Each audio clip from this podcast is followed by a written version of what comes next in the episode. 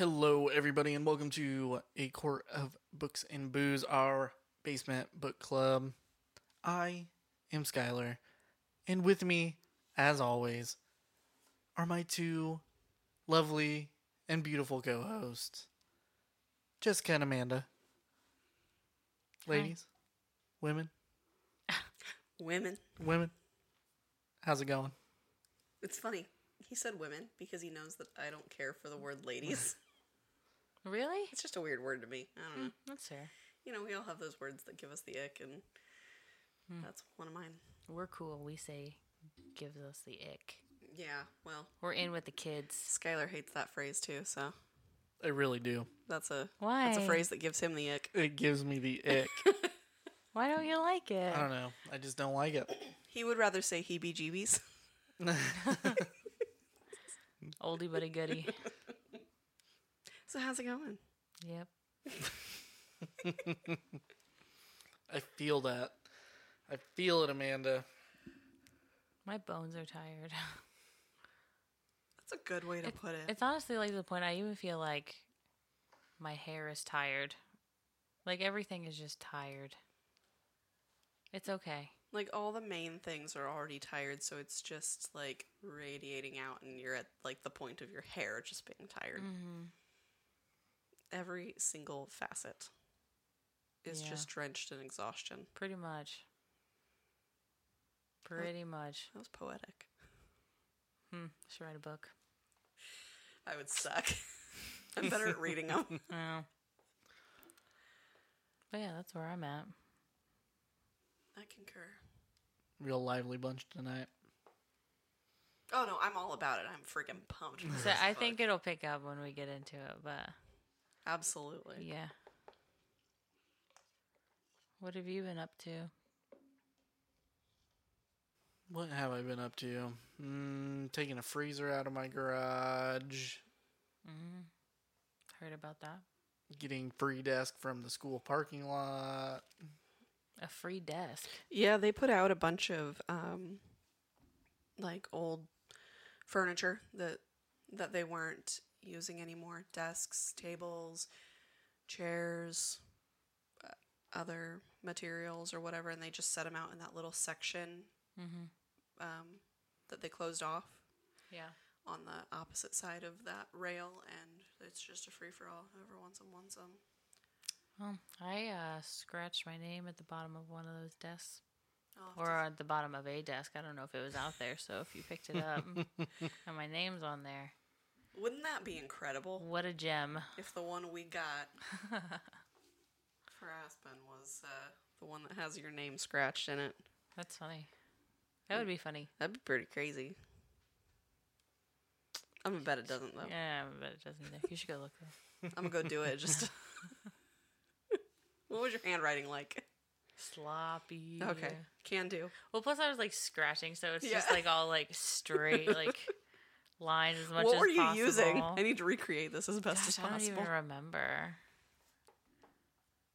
I really don't remember. She's gonna say she was over here with an open pair of scissors. Maybe I don't know. I think I was like fifteen. Plus, I had like a uh, that's not that long ago. Yeah, it was. yes, it was. But I I remember that I had a my knee was hurt and so I couldn't do anything. Like I literally was in a wheelchair. Like Ugh. I thought it was the coolest thing though because I got to get out of class early so people wouldn't like run into me in the hallway.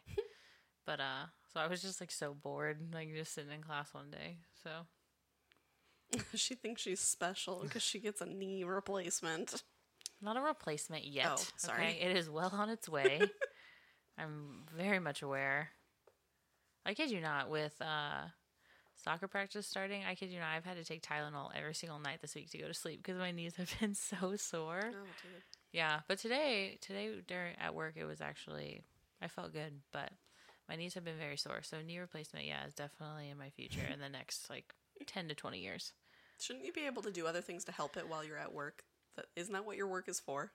Yeah, but you can only build muscle around your knees so much. It just like prolongs it. Mm. Right? And then my fear is that because I hurt my knees so young, I'm going to have to get a knee replacement younger. And as of right now, with technology, the knee replacements that they're doing are good for about 15 to 20 years. So if I get it young enough, I'll have to get a second one when I'm like 70 or 80. You or, know? or you just don't walk. Quadruple knee replacement. So, but I'm wondering, like, if I'm spending so much money, maybe I should just amputate it and that would save me money. And then you get the wheelchair And back. then I get the wheelchair back. you could put two wheels at the end of your legs and just be like, And you know what? I spent like up until this point, all my strength has been in my legs. If I get in a wheelchair, my shoulders would be jacked. But I can spend the second half of my life with just insane upper body strength. For the first half, it's just been. first half legs, I know. second half arms. I'm telling you. And I probably would save me money to just amputate my legs. There's actually. Can we each keep one? Ew. it's just I'm literally like imagining like a Christmas story, like it's the lamp. I was just thinking I'm gonna put it in a big jar upside down. Gross. just buy me some formaldehyde. Ew, your house is smells so bad. Yeah, so mind. bad. I hated I hated the weeks in high school that they were working with formaldehyde because it would just make the whole school rank. Hmm. Ugh. When I was in uh, Never mind. I don't want your legs. yeah, them. when I was in uh, college, when I, I had to take anatomy and physiology for my degree, and uh, we had a cadaver lab. Ugh. Mm-hmm. So we had a full person donated to science that was just soaking in formaldehyde. And then we got to like obviously like remove the body and we were dissecting like on an actual person. But it smelled. And then one time we dissected a cat and it literally was a cat in a bag. Like just soaking in formaldehyde. This is a whole different podcast now. I absolutely could not. Hmm. Yeah. Not not ever my field of. But you know, like those commercials where they're like, "Oh, you went nose blind or whatever." It actually does. Like it's a realistic thing. Or you're just like Absolutely not. completely. You just get used to it. Absolutely not. Yeah. Nope. Maybe not the sight of it, but definitely the smell. I'm weird. I don't know. Never, never, ever claimed I'd ever be able to do anything medical. This is very different. So I'm tired. I'm talking about amputating my legs and about dissecting animals and people I love so this formaldehyde. Love this. I need to sleep. Oh man. anyway, I'm gonna stop talking. now. so She's going off on some weird tangents tonight, some guys. of the slap happy moments are about to hit real hard. I love this for you. Well, guys, this week. Sorry. Guys. Nope. Gents, babes, and days. Is that what you did in the, pa- the? No, I today? did say guys. Did you say guys? Darn. We read uh, Fourth Wing, and we're going to talk about it. Yeah, we are. I love this. I'm so excited. A long time coming, honestly. The hottest book of 2023 is Fourth Wing by Rebecca Yarros. Page count is 528, and trigger warnings include war themes, death, murder, physical and magical al- altercations, weapons, violence, and sexual content. So I'm just going to give like the basic rundown of our world building at this point because um, with the release of Fourth Wing here very recently, um, this year, we've found out that it is going to end up being a five book series. Thank God. So there is a lot going into this. Um, there's a lot to be aware of of just the world building in and of itself. So I'm just going to go over those basics and then we can just chat about uh, the book and how everything went for this first one. So, in Fourth Wing, Violet Sorrengail is a 20 year old resident of the land of Navarre.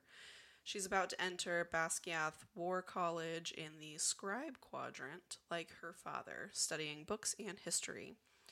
But her mother, the commanding general, has other plans and orders her to seek entry into the elite riders quadrant, which is extremely dangerous and very deadly.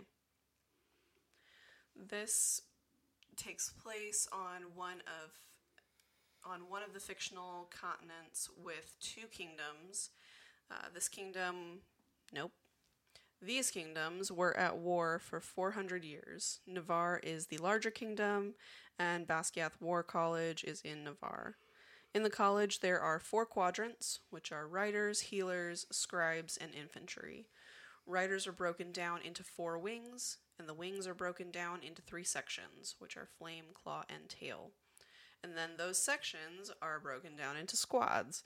So there's a fair amount of people in the Riders Quadrant. They're all broken down into their little groups.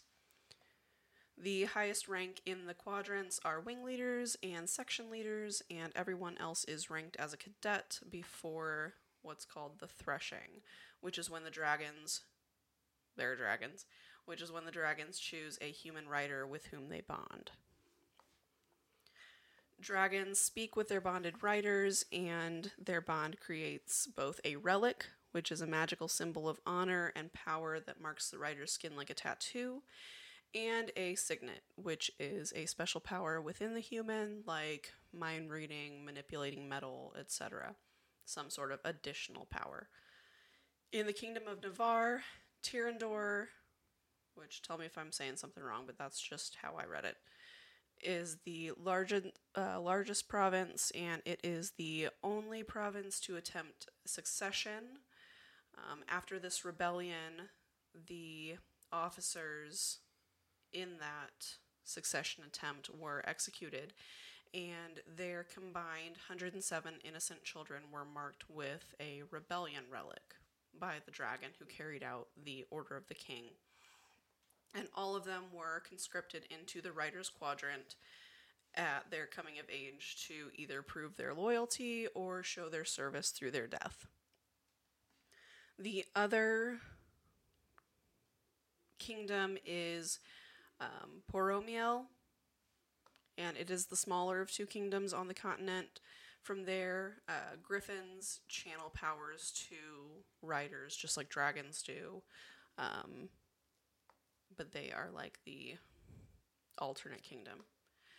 We begin the book, and it is conscription day, and Violet will now attempt entry into the rider's quadrant instead of the scribe quadrant for which she was prepared. Violet herself is pale, petite, and frail with silver tipped hair. She has Ehlers Danlos syndrome, which is implied in the book, but the author has confirmed it, which is a connective tissue disorder. So she has to fight extra hard, not just to succeed, but also to survive. First, the conscripts must survive walking across a parapet, which is like a skinny little bridge, on which many of them die. There, Violet befriends new cadets like Rhiannon Matthias, and she also has her longtime friend Dain Aetos to look after her. Dain is a second year leader whose father is an advisor to Violet's mother. However, many other people, like the powerful wing leader Xaden Riorson, have had it out for her, and revenge may be deadly. He and many of the others are only there because of the fallout from their parents' rebellion, after which Violet's mother executed them. As it turns out, Xaden's father also played a part in the death of Violet's brother, so Violet and Xaden definitely start things off as enemies. And that's where we begin our book. Oh, where to start? Yeah. It's a lot. So I think we start off the book actually with isn't Violet like packing up a bag and She's she's talking mm-hmm. to Mira, mm-hmm. which is her sister, Her sister. and they're going back and forth. And Mira's like, you know, I can get mom to take it back. We can do something. And and Violet's essentially like, there's nothing I can do. If if she wants it done, it's done. And they're talking about They had how a they had a conversation with her mom, right? And her mom was straight up like, "No, like you're you're a certain girl. Like this is who we are." Yep, I think after is it after or before she gets her bag packed? I think it's after because Yeah. Mira like starts taking stuff out. It's like, no, you have to do, you have to pack light. You have You're to be smart about this You're right. Because she's like, this heavy bag, you're gonna fall off the parapet. Yeah, yeah. So she's she's talk with talking with Mira, and essentially they decide, you know, there's nothing I can do with her mom being the general commander. If she says that this is what you're doing, that's what you're doing, regardless of if you're her child or not. And we get the impression that her mom's kind of cold. She's a bitch. Yeah. So Mira and her Mira and Violet go to her office and and Mira's like starting to tell her off and essentially she's just like none of my kids are going to be anything but the rider's quadrant cuz Whatever. Mira's done that and she's some sort of She's successful. yeah, she's some sort of leader somewhere and and then her older brother Brennan was also did well. He had a really unique power. Yeah, had Mhm. unique power before he died and then I'm, I So really, she's- I really wonder why she ever got with a dad. yeah, I don't know. But May- they're- but she could have been different. yeah. And maybe that'll be part of the story later on. Yeah, who knows? Yeah. That- their dad it- was a scribe. Yeah, that would be The an, whole that would be an interesting little side story. Oh yeah. Uh, Their story. Absolutely. That would be interesting. Anyway, a fun little like background novella. yeah, because you know I'd love that. I lear- would eat up anything in Ah, this yeah. world. I mean, and from what we learned later on about Violet's family, later on in the book, yeah. yeah, it, w- it would be interesting because I don't think she was always that cold. But anyway, Yeah, for real. I don't. Definitely But, lots of theories.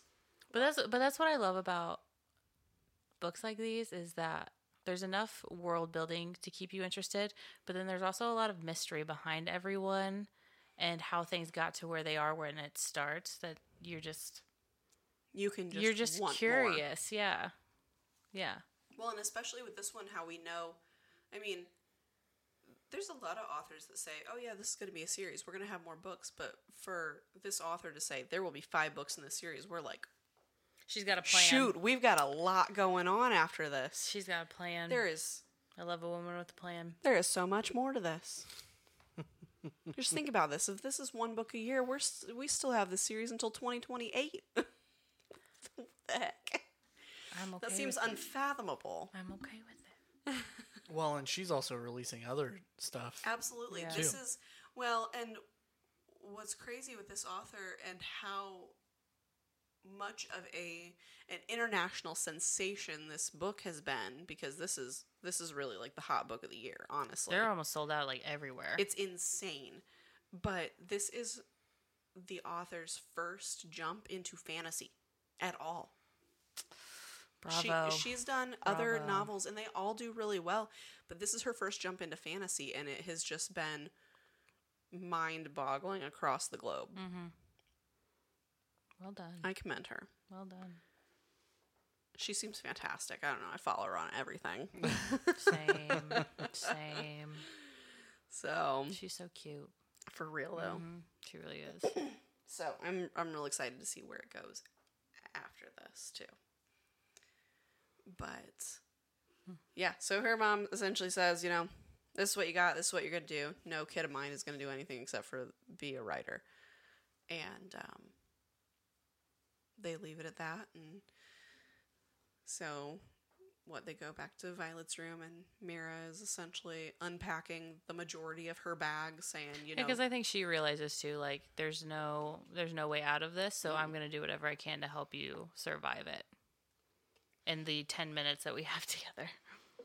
even though I don't personally get the vibe that she thinks she's going to survive any initial part of it. Like I think she likes to hope and she's putting on like a front, but I don't get the underlying You're talking feeling about Mira. Mira. Yeah, Okay. that she's going to succeed.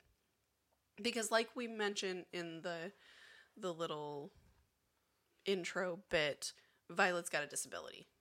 She's always been frail. She's always been um, easy to be injured. So like Well, she also didn't grow up training to be a writer like everybody else. exactly. So she is weak. she was planning to be a scribe until like a couple months mm-hmm. beforehand. She had a couple months worth of training, and that is it. Yeah, compared to everyone else that literally has been training their entire lives to be a writer. It literally gave me Divergent vibes. Still haven't. I don't know anything about that. Haven't read it. Haven't watched it. Hmm. Well, it's very it's very similar to where there's everyone splits up into different different sections, and I mean they in Divergent there's a test that helps guide you versus this where you can just choose. But ultimately in Divergent you have a choice. Oh, so you're like put into different groups as well, not just like Mm-hmm. like different um like things that you're doing as a person, not just like separating people, but like it's a there's a theme to what you're doing. Pretty much, yeah. Oh, So okay. there, so very much like the rider's quadrant in this book, there is like the they're they're called Dauntless Mm. and Divergent. So they're like the ones that go out and they're They're the action. active. Yes, yes, and that's very much like what that group is. so Cool, it's cool. it's very similar, and then you have like the healers and Okay. all this stuff. Yeah, so it's yeah. very very similar vibes to Okay. Divergent, um, to where you also get a choice. Okay. So it, Cool. it it's an it's an interesting comparison. Divergent does not have dragons though, so it's not as cool. Dwagons. Dragons. I haven't read Divergent. I've seen the movies, but I have not read them. Gotcha. It's on my That's got TBR. But Shailene Woodley. yes, Right. yes. Yeah. Cool. Cool. So, I I think we, I think we end the little bit with Mira with her saying, you know, when you go through this first, uh, this first test to get you into the quadrant, um, she's like, the shoes you're wearing are not going to like, they're not going to get you through that. They're not going to help you. They're too slick. So she ends up giving her what this pair of shoes that she got for her or made for her or something. Yeah, they were made for her. Yeah, that are like as well as that vest. yes. So her shoes were grippy, like grippy boots essentially, and then a vest made of Mira's dragon's own shed scales, which is like impenetrable mm-hmm. essentially. And she essentially says, "Don't take this off. Ever. This is your bulletproof vest essentially. Don't take it off ever."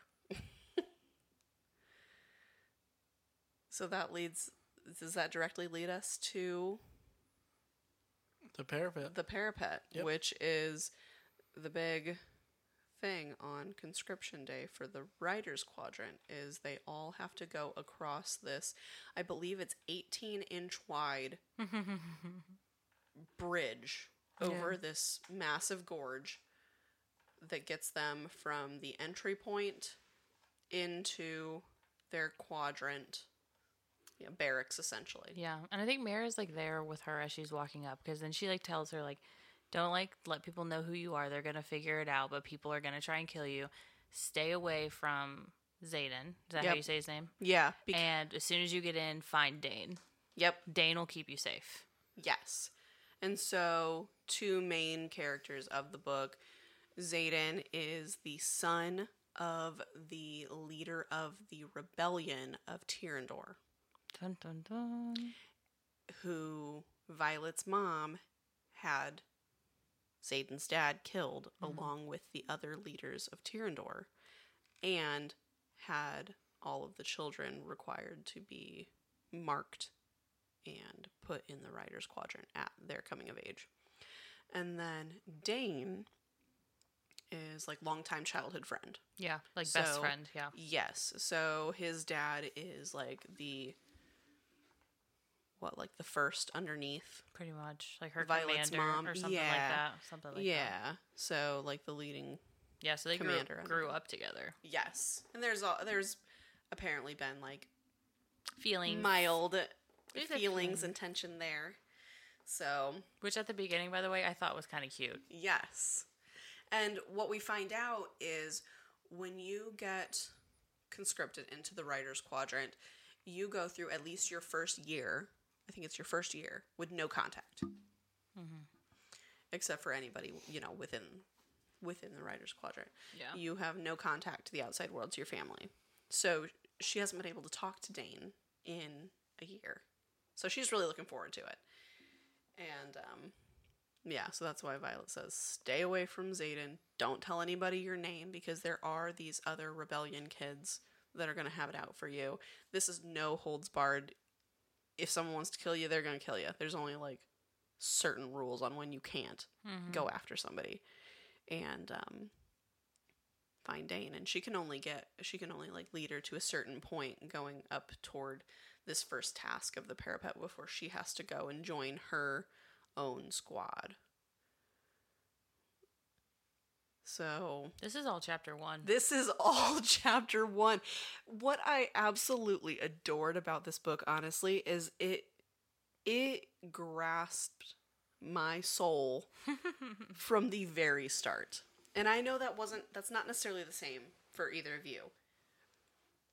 But I was sucked in from the moment I started this book. The very moment. Page 1. I was I was gone. gone. She was gone. So we're we're still at chapter 1 at this point. what, what are you feeling like the first quarter of this book, Sky? the first quarter. Let- yeah, Yeah. let's let's just let's just talk about how I feel. The first chapter, super good. It was entertaining. Hmm? It does a really good job of pulling you in. The first quarter of this book, fuck me, I'm bored. I don't, I- it was. I mean, you know, th- so not to jump, but I'm like I'm reading the Poppy War right now, right after finishing the Fourth Wing. Same style book in the first sections. You know, she takes a test, she gets sent to a prestigious college. Really? Yeah, Nice. I didn't know that about the Poppy War. and I fucking hated it during the Poppy War too. I just, I just like it's it's style. cool. I understand where we're trying to go with it. That you know, empowering young people, young women. But I don't need twenty five chapters of people going to school. I did it for the first 18 years of my life. See, and like I, I see it differently, especially knowing that this is the first book in a series. That like getting that, it's not just a standalone where you get, you get the basics, you get the action, you get the, the resolve, and then you get the like the finish. It's a series, so it, there's this big build up, and the fact that like there was action at the very beginning, and then we get a look into the daily lives and then we get more stuff going on and then we get not quite a conclusion like and you know that there's so much more to come like i think it's perfect. I thought it like to me i loved that glimpse into what we have after this point in time which spoiler alert apparently she doesn't die. On the parapet. I just I think I think it's a fantasy trope that leads to really good world building mm. because it it can give you a decent amount of time to build things out. But it's just like I get it's it. just not my thing. it just got kind of boring for you reading about the ins and outs of their daily life Right. yeah. gotcha Now I'm gonna I'm gonna talk about this, assuming that everyone listening to this has read the book. Because if you have not, you need to stop right now and go read the damn book. so when we're first when we're first introduced to Xaden, and she doesn't even know who he is yet, and just says that's the most beautiful human I've ever seen. I was like, ooh. And I, you know how I, you know how I am. I got to think for the bad boy, right? Absolutely. That's why you're with Nick, right? Yeah, my my little nerd. This is why I read about Your the little- bad boy. Your little golden retriever boy. your little bad boy. He really is. Give, he gives golden retriever vibes. Oh, I love him so much.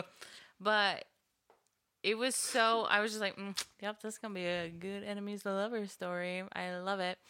And then figure out who sh- we figure out who he is, and then I love the constant like mental battle of I can't be attracted to him, but I am attracted to him. Why do I feel this way? And like all these mixed feelings that she consistently has. But I read this review on TikTok. It was, I think, and I think it was just someone like looking for views. I'm sure, I mean, people do that all the time, but she was, this girl had posted a list of all these books that a lot of people loved that she did not. And Fourth Wing was on this list.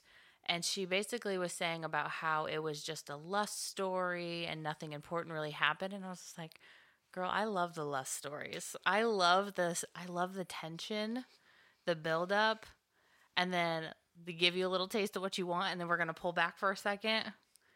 I love that. And then when we get like towards the end and everything looks so good to be true, I know it's not. I know it's not. you know what I'm saying? And then oh all Oh my the sh- God. and then it, it all shit shit hits the fan. And but I love that whole back and forth. It makes my heart flutter. Can I just say that it definitely this walk up to the parapet and she's up there and like there's someone behind her who's like she's unsure and there's a few people behind her and then one of those guys is being like an ass and she gets up and it's almost her turn and this this man he's you know there's just this interaction between the two of them and sh- like someone says her last name so he knows who she is and then she says oh that's his name like they recognize who each other is and it's supposed you know it's this it's this enemies thing and and there's this def- obvious tension and you you know 100% at that point in time you know we've already gotten her idea on we we've got the feeling that there's this Dain crush, but you you don't even finish chapter 1 and you know that absolutely there's going to be some sort of Xaden something. It's inevitable. Is it- it's obvious. is it I'm still here for it. that I just want a book where it's not like he's the most beautiful boy I've ever seen, and then they slowly become lovers. I actually want him to try to kill her. I every book I feel like we've read has had like this weird. And yet again, this might just be a heavy fantasy trope in books. I've never been a big reader before this, I mean, but I'm kind of over this whole. Throne of Glass spoilers. If you haven't finished it, don't listen to this moment. Skip like 30 seconds. But Rowan punched Aelin in the face. And she deserved it. I know, but like you, you got it there. He's punching his woman like in the face. so like you, you get where they're trying to kill each other. I just you I, get it. I feel like the first quarter to half of this book is like, let's compile every fantasy trope from every series that has been written before this. Right And here. it works so beautifully It- I in mean, her it- writing. It does. It works well. It was But I very just- obvious. I had a hard time getting excited Okay, for but it. but as obvious as it was, I think at least how I felt that it was obvious that they were gonna something was gonna happen between them. Because we knew her perspective on what she thought when she first saw him and like how she was going back and forth like, okay, like I know who he is and who his dad was and what my mom did to his dad and what he did to my brother or what his dad did to my brother, all these things, how our families are connected. I still was on edge the entire time when they were like would find each other alone in a hallway. I was just like, is he gonna is he gonna is he gonna attack her? Because I he says he says he doesn't want her to see it coming and then I was I was freaking out with her because I know she was. There were so many moments where she like freaked the fuck out because she's like, he's gonna kill me right now. He could easily kill me anytime. Literally. So we she obviously she gets across the parapet. You know, we have some issues where she flips shoes with Rhiannon to help her make it across this woman that she ends up becoming friends with. You know, she mm-hmm. has to quicken her way across because you've got Cannonball loose loose cannon Jack behind her that was going his name, wasn't it? It was Jack. it was Jack, It was yeah. It's been a hot Go- minute loose cannon book. Jack. going, going. I'm gonna throw you off and he threw other people off so, so they died He's a, but just like a dick. but God. so she immediately she makes it across She runs into Dain, has a little moment with him, and immediately says that she feels like she's being watched. Looks up and Xaden's watching her, and she's like, she runs away. Literally runs. Yeah, I had moments where I was freaking out. And I was, yeah, because I was like, oh, are we, is this a chase now? Like, I know, going- but then I have to calm myself down because I was like, Amanda, you have 75% of this book left. it's Yes. okay. So like this is probably chapter two at this point where we're like, oh god, like she's running from him. Mm-hmm. What? What? Because I don't know what's going to happen. I'm sitting here bracing myself, guys. yeah, I don't know what's going to happen. I figured there's going to be something weird, but like, uh, Yes. I didn't know if he was going to try and kill her, though. it was obvious that this they were they were going to have some sort of something. There's obvious tension there in some regard, at least on Violet's end, and like it's it's obvious there's going to be something, point A to point B to point seventeen do not. I, I could not figure that out. Yeah.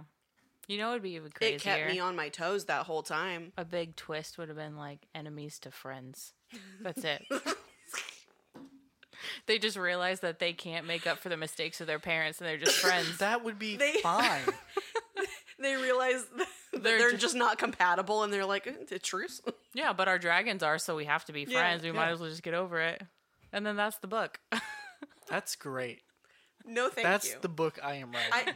I I need Spicy. I need the spice. Where they just shake hands at the end and call it a day. no, you know what happens is Come up with a secret handshake. is at the end of the day, she marries his best friend, and he's like, "I introduced these two.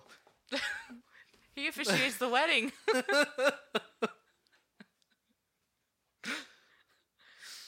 That would be so funny though if like them creating a secret handshake was like the chapter 55 of ACOTAR. That's as spicy as it gets here, guys. Slap it, clap it, knuckles, bump. rocket ship, peacock." Peacock. no, no peacocks. This is just a handshake. That's an ex- that's a book that we need to read. So if you guys have any recommendations from enemies, Enemies to to friends, Friends. that's what we need. Dude, I am on this. On it. And then it's just like a feel good book at the end. Everyone's happy. They each got a dragon. She got two dragons. Spoilers. You all have read it. Again, I told you to stop like five minutes ago if you hadn't. But I mean, you know, when he when they're standing up at the top of the parapet and he looks down at her shoes and he goes, "Hmm." And that was the second I knew. I was like, "Yeah, he's totally head over heels for her already." That was it. It's just like this is a fantasy book. This is how this shit happens. So she makes it across the parapet. She does. She does. It's very precarious, but she makes it with the help of her sticky boots. her sticky boot from Mira and uh, quick feet to get away from Jack. I hate that guy. Yeah. So she d- she does end up having her reunion with Dain, and it is It's kind of quite cute. sweet. Yeah, Yeah, absolutely. He was super happy to see her. Was super upset that she was pushed into the rider's quadrant when she has been, you know, training her whole life to be a scribe, which is essentially the historian of their society. They keep the written track of all the history. but um yeah. I'm kind of with the, on the same boat with you because I feel like the next part is just like, oh, like going to their bunks and you know learning the way of the school and how everything's separated and Yeah, I think the only thing that really stands out within the next, you know, 10 chapters is the fact that Dain is just kind of a dick. He's this constant pushy, we got to get you out of here. Let's get you out of here. Yes. And at the beginning, I think I th- thought of it as kind of sweet Yeah, because he like was worried. so because he was so concerned about her and just wanted to save her because of how like he knows how how it can be and how people are just kill each other just to get a dragon. Make your chances better at getting a dragon because there's not as many dragons as there are riders. And Yeah, he's second year. So he's been through Right. this an entire year. He just got done with his first year in the White riders Quadrant, and it's not easy Well, even he could The- die at any time. Like Yeah. they got second and third years dying left and right too. So because we essentially find out at one point that it's like 75% I think of all um, cadets that attempt to enter into the riders quadrant do not make it until the end of their first year. What is shitty school, by the way? Well, yeah, because you know you find out that not just do you have all these daunting tasks that you have to be able to complete to to be able to even get to, past conscription day, to then be able to get to the threshing, to be able to get to like through the end of your first year. You know, at that point, there are so many because you have to go through at the very end. Then you have to go through the gauntlet. So there are so many things that you have to like get through that if you don't complete them, or you or, or like you don't complete them because you can't do them, or you don't complete them because you fail and then you die, like there's that. Plus, anybody can choose to just take you out at any time other than a couple like set times you can't do that. Like while you're sleeping or specific times in like training mm-hmm. that like it's prohibited. But you walking down the hallway and you just want to off someone, you can off them. There's Yeah. no there's no rules. There's barely rules. yeah, You I think it's pretty. I think it's pretty dark that you know, like every day they just like start their day with the list of people that have died, and then they just move on with their lives like nothing had happened. Hunger Games. Literally. It's absolutely the end of each day when they they list the tributes that have died. Yeah. Like absolute Hunger Game vibes. That that was kind of like, mm. but And Yes. I also think it's really dark that they just burn everything. Like it's like, yeah, against the god whatever god that they serve to keep anything of the dead. mm-hmm. I think that's pretty pretty brutal. If you die, they burn your body and they burn all your possessions. Mm-hmm. And if you die in school, then your parents have a choice of either like someone can do it for for them in the school or someone can bring like the body out to them. Yep. Something like that. Absolutely, It was just it's It's pretty brutal. brutal. I'm telling you, they just like teach this stuff and if you die in the process, no one gives a shit. Nope, not at all. And yeah, other people can kill you. The tasks can kill you. Um, Yeah. You know, we get to the point where there are dragons. You know, because it's a rider's quadrant. You're riding dragons. Like you got it. You're gonna go through the threshing, which is hopefully bonding with a dragon. But the dragons just can up and kill you during this point in time if they think you're unworthy. Just by walking by them. You can walk by them and they can sense you and be like, mm, "You are not going to be a rider," and then just blast your ass. like,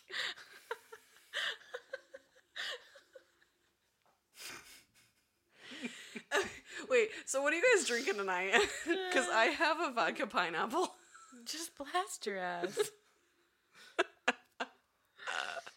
uh, I'm not drinking anything. Oh, No, I'm pretty. Okay. I'm very sober. okay, all right. yeah, I've got a Bud Light, but I'm not really drinking either. Bud Light. Bud Light. Guess just me, guys. Just me tonight. I'm carrying the team. Blast your ass. But for real though, I want we that do on a encounter t-shirt. that. Merch. Fourth wing, blast your ass. no, but you're right. I mean, because they have to go through that whole thing where they just, you know, the dragons essentially size them up. yes, yep. And uh, a couple people did die.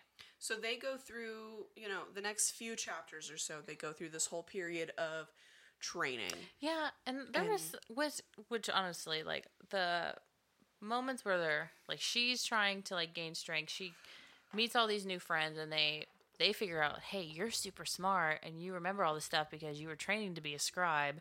So we'll help you with the physical training if you help us with class." Which I love that. Yeah, because Love all that. of these people they still have to go through normal classes mm-hmm. along with the rider specific classes. Right. So they right. still need to learn the history. They still need to learn how things work. Yeah. But when they have to go through like the specific obstacles before they get to threshing, I thought some of them were kind of like sped through. To be honest. Oh, Skyler was glad for that because he's like, oh, this mundane daily life thing. No, I wanted this book to be a thousand pages. absolutely. I wanted more. one hundred percent. It was too fast. Give me daily life of Basgiath War College. Yeah, it was too fast. You guys are crazy. And it, it's not like they were just sitting in class and I needed a whole social studies lesson. I wanted more of the action stuff with the obstacles. It was too too quick. No, I would almost preferred we we'd got a full history course on the entire continent at this point in the book because Give it would have me- been way more interesting than what was going on with the actual story. I'm sorry you're wrong. You're entitled to your wrong the opinion. You are. only section in the first quarter of this book that I really really liked was the gauntlet, and that's, That's- because Not even the first section, is it? I thought that was Isn't that like, like half- halfway through? uh, is it half? You're Well, Yeah, pushing. I'm because like pushing the through first this book, section but- is the conscription and threshing and no, other, no, other no, no. things. The thr- the gauntlet comes before threshing. Threshing is last, isn't it? Yep. Because they have to run through the gauntlet to get to the threshing arena. Oh no, no, you're absolutely right. You're totally right. What am I thinking? Nothing. I'm not. I'm thinking things out of order. I was thinking that I don't know why. It's been a while since I've read this, guy, So I devoured it in less than a week, and it's been a while. Mm-hmm. So I think So threshing I was is like thinking- your halfway point in this book. Yeah, yeah, yeah. I was. I don't know why I thought the gauntlet was like right before you graduated, but it's not. It's right before you get to go to threshing. Mm. Yeah. So what's the gauntlet? It's just a giant obstacle course up the side of a mountain. It's like vertical American Ninja Warrior, right? It fucking sucks. no way. No way. It, it's literally American Ninja Warrior Absolutely. because they have the warp wall at the end. Mm-hmm. Yes. Yeah. You. This is a task up the side of a cliff that you have like they they're going through and they have to practice on and you get so many practices mm-hmm.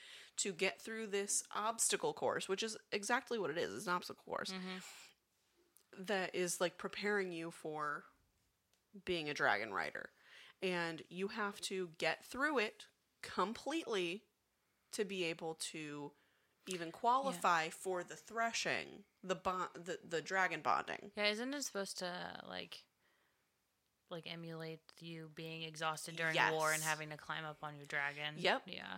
Exactly there are different points that like simulate different sections of you know Yeah. what riders have to do and uh yeah so Violet gets through on a technicality. That's why I liked it. Is because it's like this one this one section of this book where her brain really shines. Well, for sure. Well, especially since even like that last part of the obstacle course, she hadn't been able to master at Right. all during practice. no So she was just they've going off on a whim, like hoping that what she was planning would work. they have weeks right Yeah. weeks that they're practicing this. The entire, you know, each section, each group is practicing this for weeks on getting through, and and most people are you know preparing for how they're going to do it on the day of the gauntlet, and you know there are what just some ropes down that you know during practice if if something happens you can grab onto a rope save yourself from falling down the cliff face um and then on the actual day of the gauntlet if you have to use a rope it's it, it costs you so many points or so much time or It's something like, like thirty that seconds. yeah yeah yeah Yeah. so um but you know it's there but there there are people that they had started to get close with or whatever that didn't make it through the gauntlet like they did something wrong, they missed and they fell.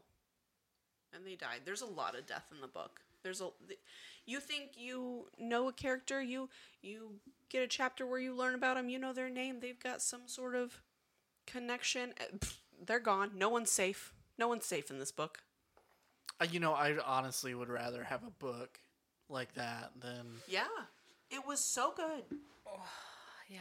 It was so good. It's like you in uh, Crown So- of Midnight. We won't we won't talk about that. Crown of Midnight. Which one? What who who died in Crown of Midnight, Skyler? Your favorite character. No. Uh, yeah, yeah, yeah. So, um, We well on our shelves we have Assassin's Blade first, so I was getting confused. I was like, Crown of Midnight isn't the third book. Starfire's No. the third book. it's just, it is what it is. That was a sad moment. Okay, Absolutely. no death in any book has hit me as hard as that one. It must be rough. Maybe she got backlash for that, which is why she never killed off any of the other main Yeah, that's probably why. SJM, we love you. Big fans. Anyway, she makes it. She scrapes up her hands quite a bit. So she, uh, yeah, they, she, they do all this practice. She works on What it. was the, what was the, what was that bitch's name that tried to tell her like no, like you can't do that? What was her name? I forget. I don't remember. I'll look it up in a bit. Don't matter. Yeah. Kind of does So, though. So Kind um, of kind of matters. I can't remember her So- name. She was really fri she I was think really it close friends. with an A. She was really close friends with Dain. Yeah. We'll just call her Amanda March. I thought it was like Angela or something. I don't know. But Amber. Uh, that's not maybe. right. I don't know. But we get to the end of like the practice season for them, you know, the day before the gauntlet, the last time they have a chance to practice, and Violet still has not gotten up it, has still not completed it during practice. So and this isn't even the warp wall. This is like the vertical wall where yes, she's got to like spider herself up the wall. she has like two sections of the gauntlet of this cliffside ninja warrior obstacle course that you know you can't go on to the next one if you haven't completed the one before that. So she's back a couple that she hasn't gotten all the way through by the end of practice time. And uh, we get to gauntlet day and she is just hoping and beyond hope that she can manage to make it work. Yeah, it's do or die at this point. yeah literally. Literally figure it out or or die. You did. I do like you that. fly Like or die I do like that her uh, her motivational saying that she tells herself all the time is that like she's not gonna leave her sister as an only child, and then she just she just repeats like random facts in her head to calm herself down. I love that. I love that too. Her being a scribe, and so like anytime she's stressed out, she will just recite historical facts to herself. Yeah, she's such a badass nerd, and I really want to be like that when I grow up. Really, I hope that for you when you grow up. Mm. I like just like strong uh, with my strong shoulders and my no legs, and you know, just reciting reciting facts. You know, like that pointless knowledge. I'd be badass at trivia. Mm-hmm. That's my goal. That's my goal. If I could keep my knees, that'd be cool. But if it's too much money, I get it. You'd be like my gr- Healthcare my, is We got healthcare is bionic rough, legs. this is dude. Healthcare is rough right now. Okay? my grandma just had a cat where she couldn't afford to get the, the cast on it, so they had to cut off the leg. Amanda's oh, Amanda's my grandma's cat. and I'm sorry, Christmas, because that's her name. We pay for your legs, yeah, it's a real bummer. Lieutenant Dan. You ain't got no legs. Lieutenant Dan. Lieutenant Dan. That's a great movie. for real, I can like recite it. Side note: Before I was here, I was making dinner, and I had just turned on like some random movie that I found on HBO, and it was uh the very first Rush Hour. That movie does not hold up in 2023. It is very racist. Oh no, I've never seen it. I don't know anything about it. Yeah, does not hold up. Hmm. How many are there? Three. I think they're working on a fourth. Jackie Chan just um, released a movie on Netflix. It's the number one trending movie on Netflix right now with John Cena. Really? Yeah, it just came out like a couple weeks ago, and I was like, man, that man has broken every bone in his body. What a combo. I know, right? Isn't that weird? Anyway, I, that's what I was like. You can't see me. anyway, fourth wing. So they get to the top of the gauntlet and then are immediately lined up to go and do the dragon parade. Walk through. Is that what they call it? The, The- Dragon Parade? No, because they should. They just call it the valley, right? That area isn't it just called the valley? I don't know. I like Dragon Parade. That's all I just can think the right area. now. That's Sure. all I can think. They go do the dragon parade. The dragon parade. Cadets have to march in front of all the dragons and just hope and pray that Say Dragon Parade sounds more appealing than what it actually is. so Yeah, you're just going through trying to act normal so the dragons can get a feel for you, but also hoping that they don't hate you enough to kill you. And then making sure that you're spaced out enough in this like dark valley with all these dragons looking at you, but you have to be spaced out enough so if someone in front of you or behind you gets torched, you don't get hit. If they blast your ass. If they blast your ass. Yeah. Man, talk about stress.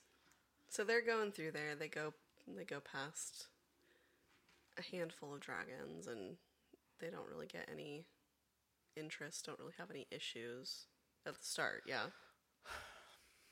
As far as I know, yeah. And then they kind of try and keep each other calm by just having normal conversations and talking about whatever. See to me Well- that this was this was almost just a boring chapter because like the first three fourths of it they're like we're just walking in a line. Well, that's a long damn Front of- walk. Yeah. Well, and it's just Violet trying to keep calm and uh Rhiannon trying to keep calm and then you've got Jack being stupid.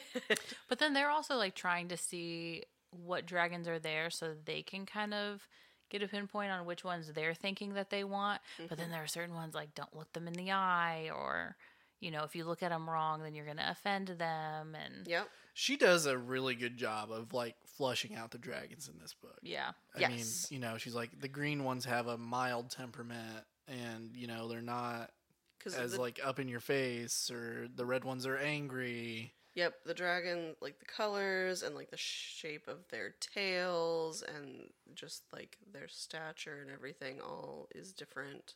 It's really cool, honestly. Categories. I thought it was super cool to Yeah. learn about the dragons. Yeah, uh, uh, there were points where uh, it, to me it was it was a little confusing because it's like a morning star tail is the biggest dragon and then they're like you have dagger tails but they almost talk like dagger tails were bigger than like other tails and when you know you think Yeah. of dagger you think smaller and Yeah, I don't know. but there is a dragon in the group that doesn't fit any of the. Yeah. Aw. so She's just, just a baby. She's just a baby. she's just a baby. so, but like the first interaction that Violet has with the dragon is with the green one, right? It's the is with was is it like it was like two green ones beside each other. Mm-hmm. Okay, I, I was like, it's not a two-headed dragon. Yeah, because they smelled the scales. Yes, so they stopped and were like getting all in her space, and she's just waiting to be torched, and Well, panic mode. And- like, Jesus. yeah. And everyone around her's like, what oh the fuck? my god. And uh, Well, and I mean that being said, this isn't her first interaction with a dragon because earlier in the book, Xaden's dragon Yeah, made eye is contact yeah with her. like staring at her right after the parapet, right? oh Mhm. yeah, is just on because they had all everybody that finished the parapet. They had them out in the field. it's like, yeah, just like waiting an, like an go to- intimidation factor. Yeah, and they had a Mhm. bunch of dragons land in there, and I'm just saying, with as much stress as the school has, you cannot tell me that there are people that didn't die of stress induced heart attacks at like the age of 18. I'm kid you not. I would have freaked out. I literally would have dropped dead if a dragon was like right here next to my face. it's not the point of fantasy, Amanda. Nope, drop dead. They've got health issues too. Nope. You wouldn't reach over and give a little kiss like you would a dog, like what? Couldn't tell me you wouldn't do that to your bonded dragon. And then just Boop the snoot.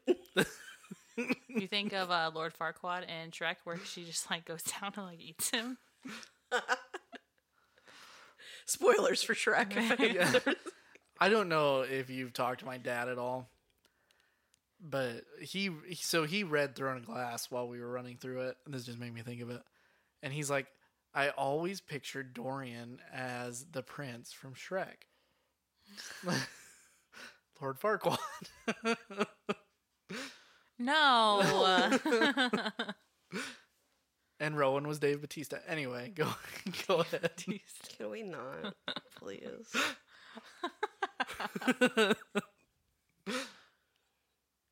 Terrible. He's just a bird. A Anyway, big, heavy, dumb bird. anyway, yeah. dragons are scary, but also kind of cool. So the green ones smell the scales of Mira's. Um, Dragon. yeah. And Violet figures figures that out, and she's like, "Oh yeah, that's that's who you're smelling." Tarn. No, What was the name of Mira's dragon? not Taryn. Not Tairn. TNA. Hmm. Started with a T. T- uh, I'm probably pronouncing that wrong. Yeah, but they but they let her go on, and Right. uh, there is, isn't there, a character in front of Violet who's Mouthy. yeah, is it somebody that was full of themselves or somebody that was like had no confidence at all? This book was so full of people full of themselves that I couldn't keep them straight. There was somebody mouthing off about something, either being too sassy or too sissy, and uh,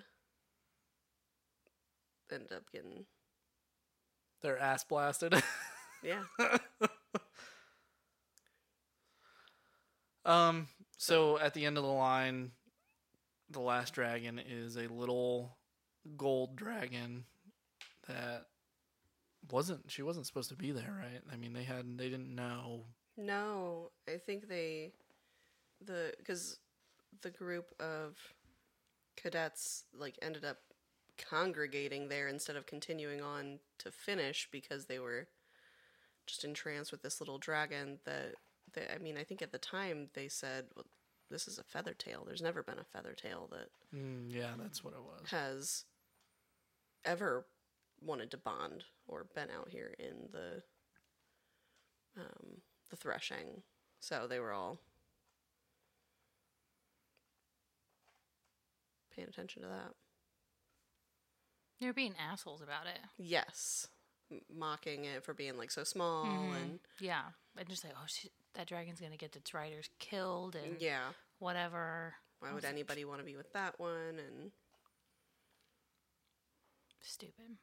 yep, No, but I thought it was cool learning about how, like, you know, as much as riders take pride in the dragon that they pick or is chosen, like, it's really the dragon that chooses the rider, essentially.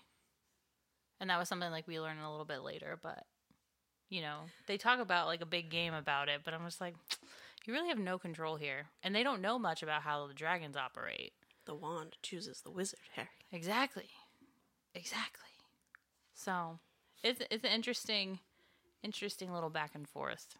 Because I feel like they're learning all this stuff. It's like, yeah, but But then actually putting it into practice Right. is like totally different. yeah.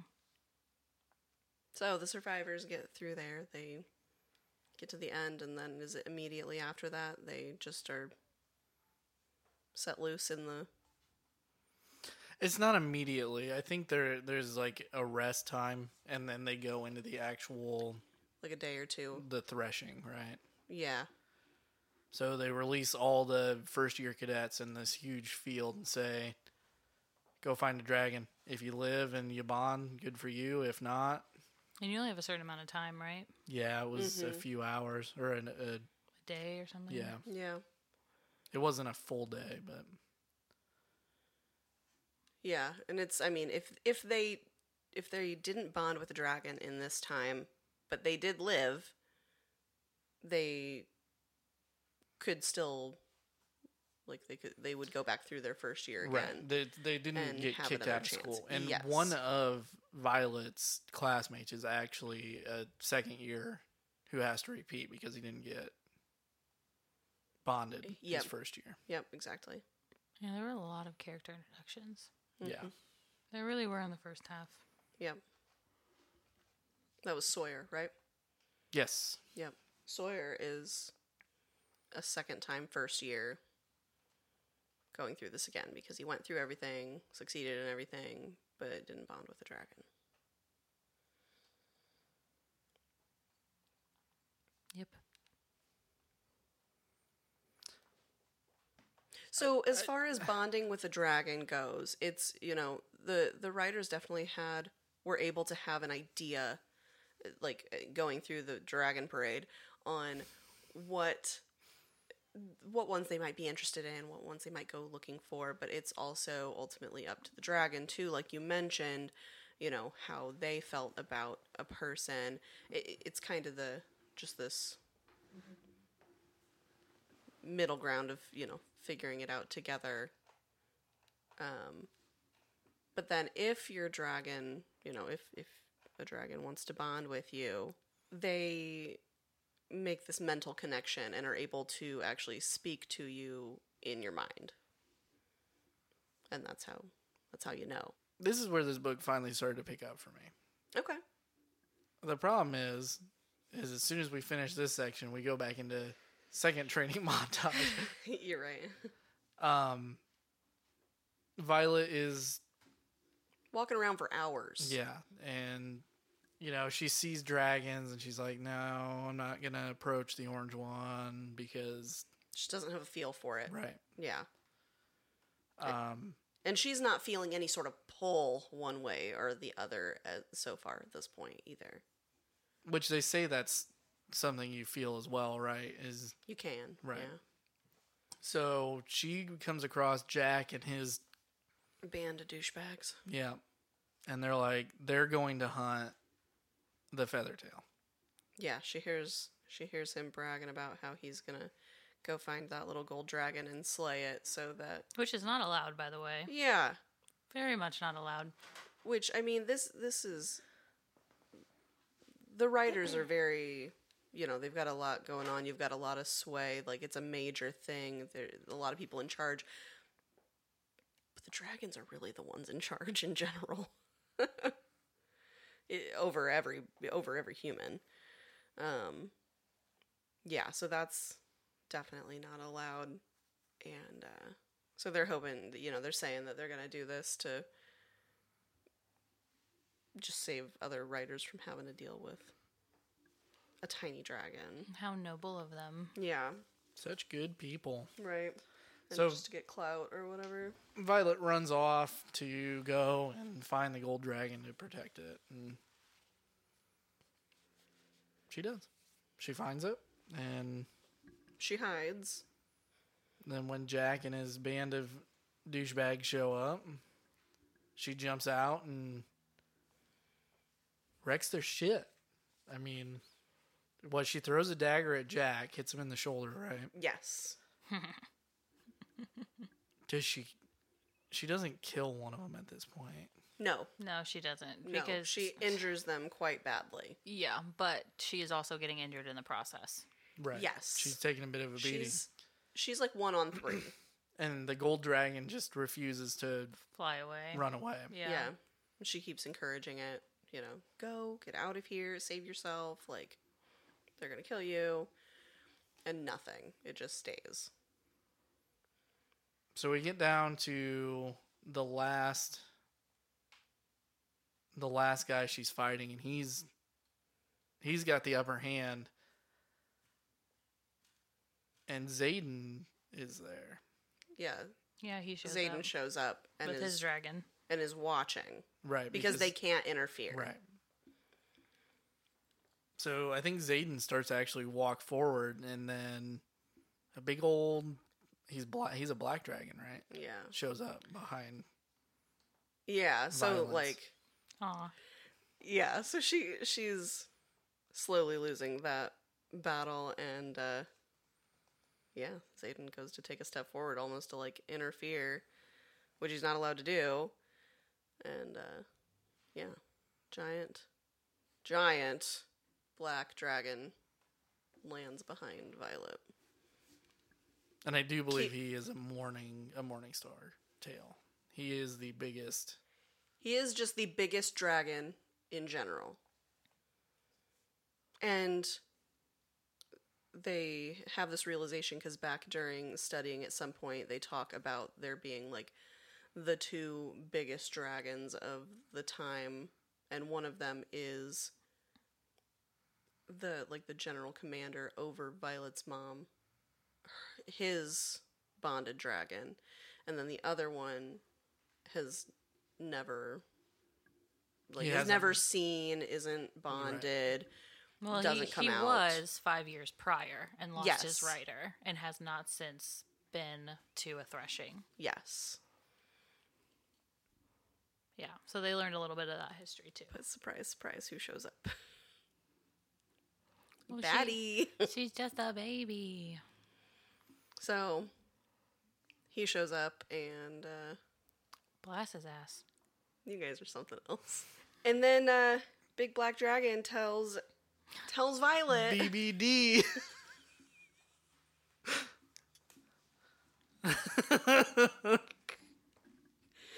we don't have a name. tells uh tells Violet something. I don't know, something like you better kill this dude or do you want me to do it or something or other. I don't know. Where she, where she has the oh shit moment. He talked to me. yeah, yeah, yeah, yeah. Because they don't kill him. But lo and behold, we find out that the biggest of the dragons who has not bonded in many, many years has now come to bond with Violet. Could have seen that coming, you know. Seems seems pretty Shocker. Pretty standard for Okay. the book. So, let me ask you guys a question. At this point in the book, what did you think her bonded power was going to be?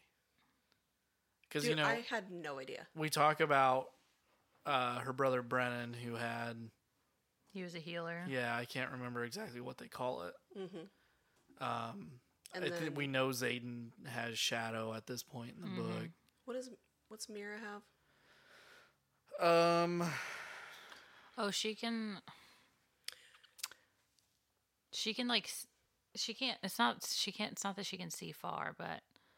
Um. she has the ability to generate the um, shield. Oh, the Yeah. Yeah. Yeah. gotcha. Yeah. Of the wards. So lots of people wards. Thank you. I couldn't think of what it, Yeah. they called. Yeah, lots of people have different signets that show up. Dain can see people's previous memories or Rec- things recent. Recent memories. Yeah. So he's like highly classified. Yep. Um, the the overseer, the person over Violet's mom, can determine how the war is a Yeah. war is going to end up. The how outcome. battles. The outcome. Yeah. Yeah, What can her mom do? They didn't get into it. yeah, they did. Her mom can control the weather. I don't remember that. When did they talk about that? I don't remember that either. At the beginning. Hmm. Yep, her mom can control the weather. I have more to say on that later. But essentially, but essentially, the um, when you are bonded with a dragon, dragon gives you power, energy. That power of or whatever, because each person is different, is based on what's inside of you as a person. Right. So, So the dragon just fuels it, right. Yes, and it it manifests in you which based is on you. pretty dope. Yeah. So they like immediately after bonding and going through that little ceremony or whatever, they get their um Mark. yeah, what the hell's it called?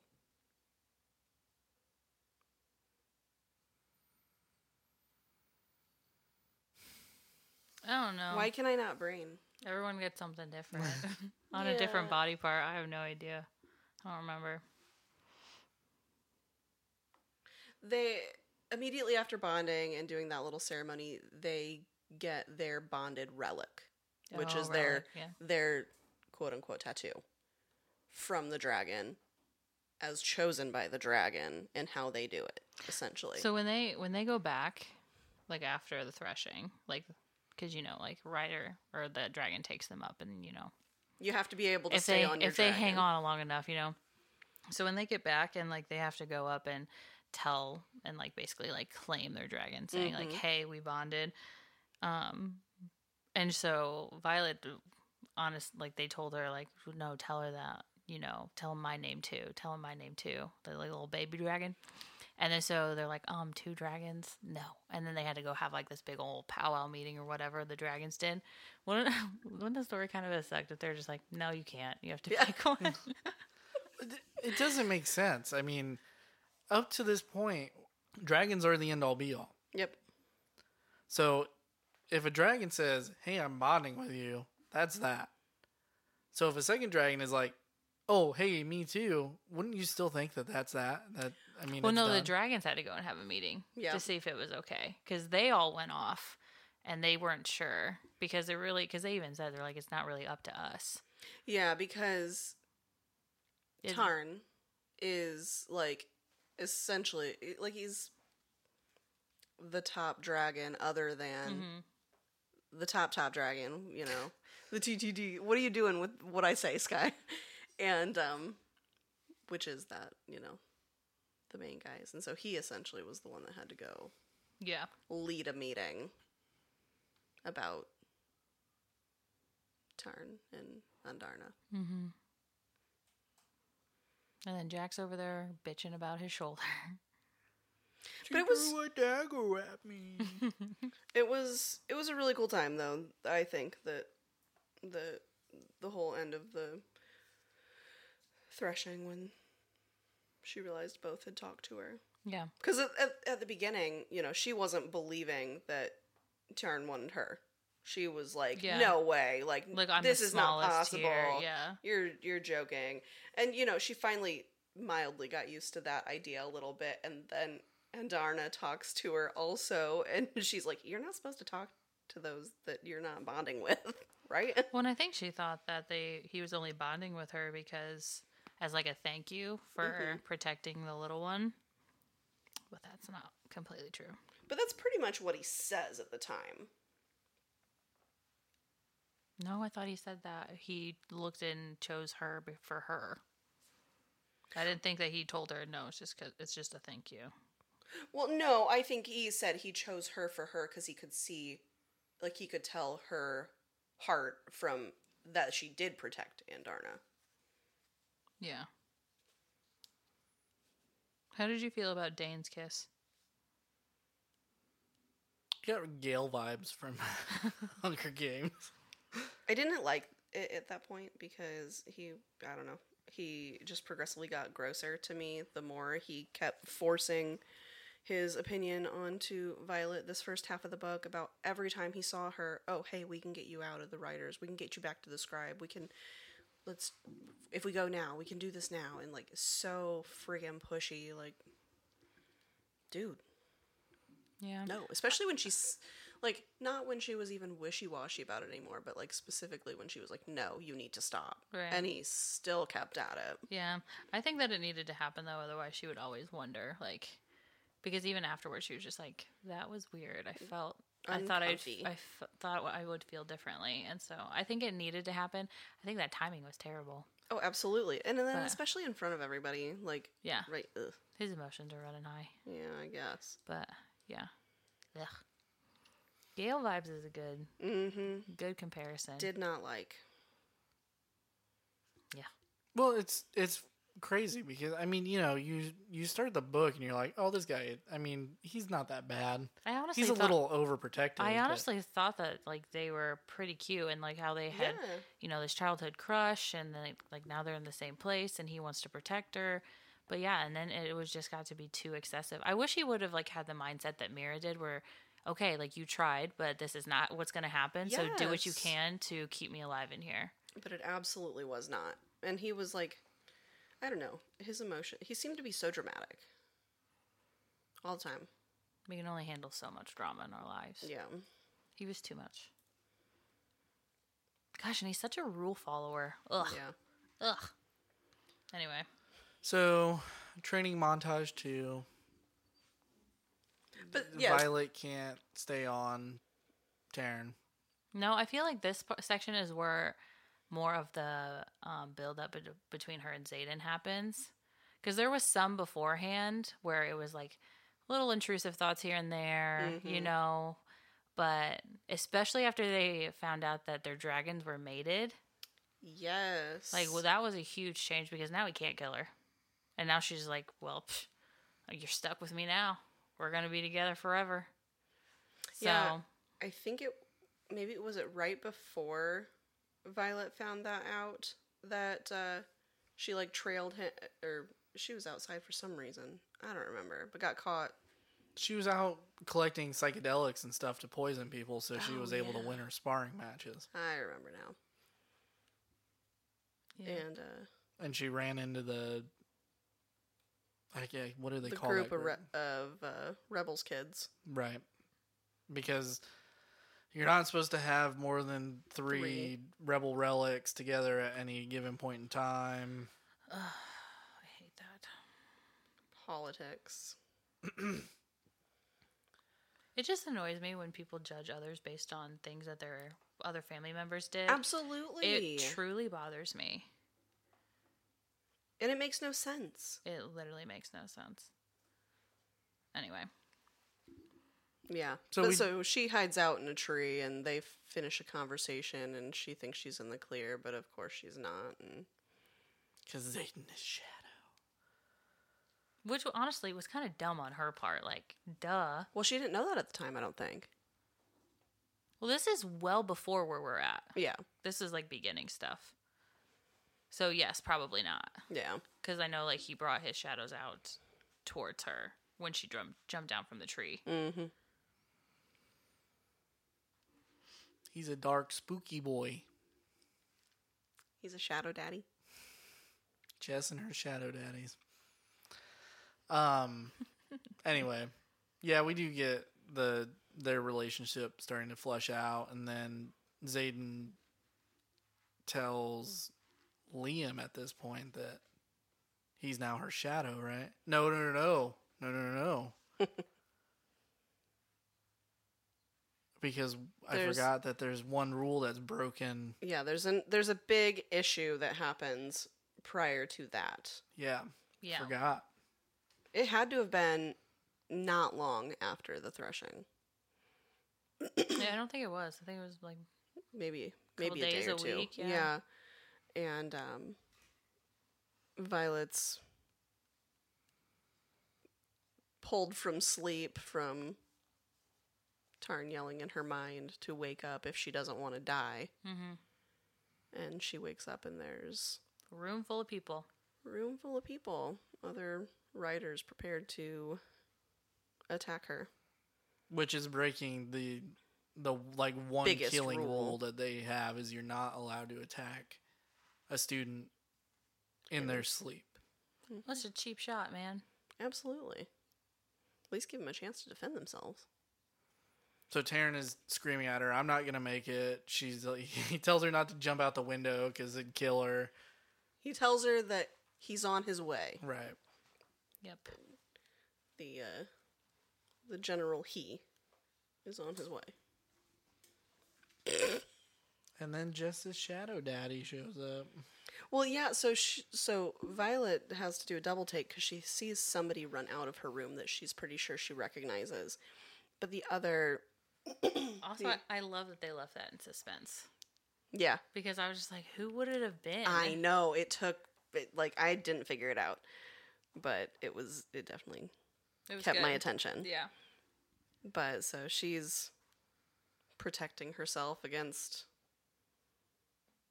however many, what, like five or six? There's, Six. there's a lot in I there. think there were six. Yeah, she's extremely outnumbered. And then she gets caught in uh, a chokehold with a knife at her throat. Yes. And like right at that time, I think, is when Xaden gets into like the doorway. Not Yeah. quite. Yeah, yeah. Almost. Because then she uses the power from the baby dragon. No, she used that before Xaden showed up. No, because he saw her go to the other side of the room. Yep. It mm. was right as he got in the doorway. Because he literally, because after he leads her out, and then when they get outside with the other dragons, he's like, "What, What the, the hell hell happened? Yeah. You tell me everything." Yeah, Yeah. So he gets in he the was like right there, but yeah, she would have died. And in her mind, she hears Andarna yell something. hmm And then time stops. Yeah, And she's able to maneuver herself out and get out and do whatever. yep. Oh boy. Yep. And then time resumes, and Zane slays all their asses. He kills every single one of them, doesn't he? Mm-hmm. Yeah, they're- they He is pissed. they start begging, and he's essentially like, "Nope, you there's you have no chance," and slays them all. Mm. Yeah, Good. And then his two little minions show up, and he tells them to clean up the mess. Garrick and Bodhi,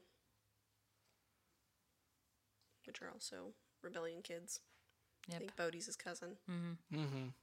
Yeah. And then afterwards, he assigns Liam, Liam as her full time bodyguard, bodyguard. Yep. who's another rebellion kid. I love him. I do. But then when they, he takes her, he like storms her outside, like through a tunnel underground or whatever, to where they go out and meet up with their other dragons and Yes. spill the beans on everything, and they're completely honest about things going on. And she tells him like that about the other person she saw because she's like baffled. She's like, I don't know how they got in, and then she's like, Oh wait, I do know how they got in. But this is who I saw. Yep. Which And we, still don't we know. still don't know. Yeah. And and he he takes her word for it and says that he'll handle it. Yep. And so we get to see at that point when they're out there, we get to see a little bit of interaction between Tairn and Sgaeyl, which I, I like to see more of that. Well, then they find out that they can hear each other's dragons too because the dragons are mated. It's like Yeah. interesting. Yeah, and So Sgaeyl's cool. Mm-hmm. like, don't get used to it. Like, sh- she's sassy. She's a bad bitch. I, I like love her. her. Yeah. So then we go into the next day when they're all like gathered around and But at that point, like, Andarna's exhausted, right? Do we find out at that point that she just a baby? Yes. When they're out I there, think during that conversation, she I like an don't she's an adopted baby? yeah, like they explain that her parents had died and so they kind of took her in and but she's not meant to bond for a few more years. yeah, Yeah. feather tails are not supposed to bond.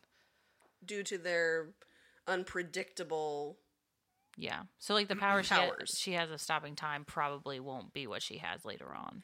which she is real concerned about and definitely like you know keeping it a secret like they're all planning that because wasn't it not far before that we we have that little scene of someone's power manifesting their signet manifesting and Oh, where it makes them mind go, reading Yeah, it makes them go crazy. and they couldn't control it it was making them go crazy No, this That's that later, happens after. it's later Yeah. oh okay I think that's a little bit later. well So they meet.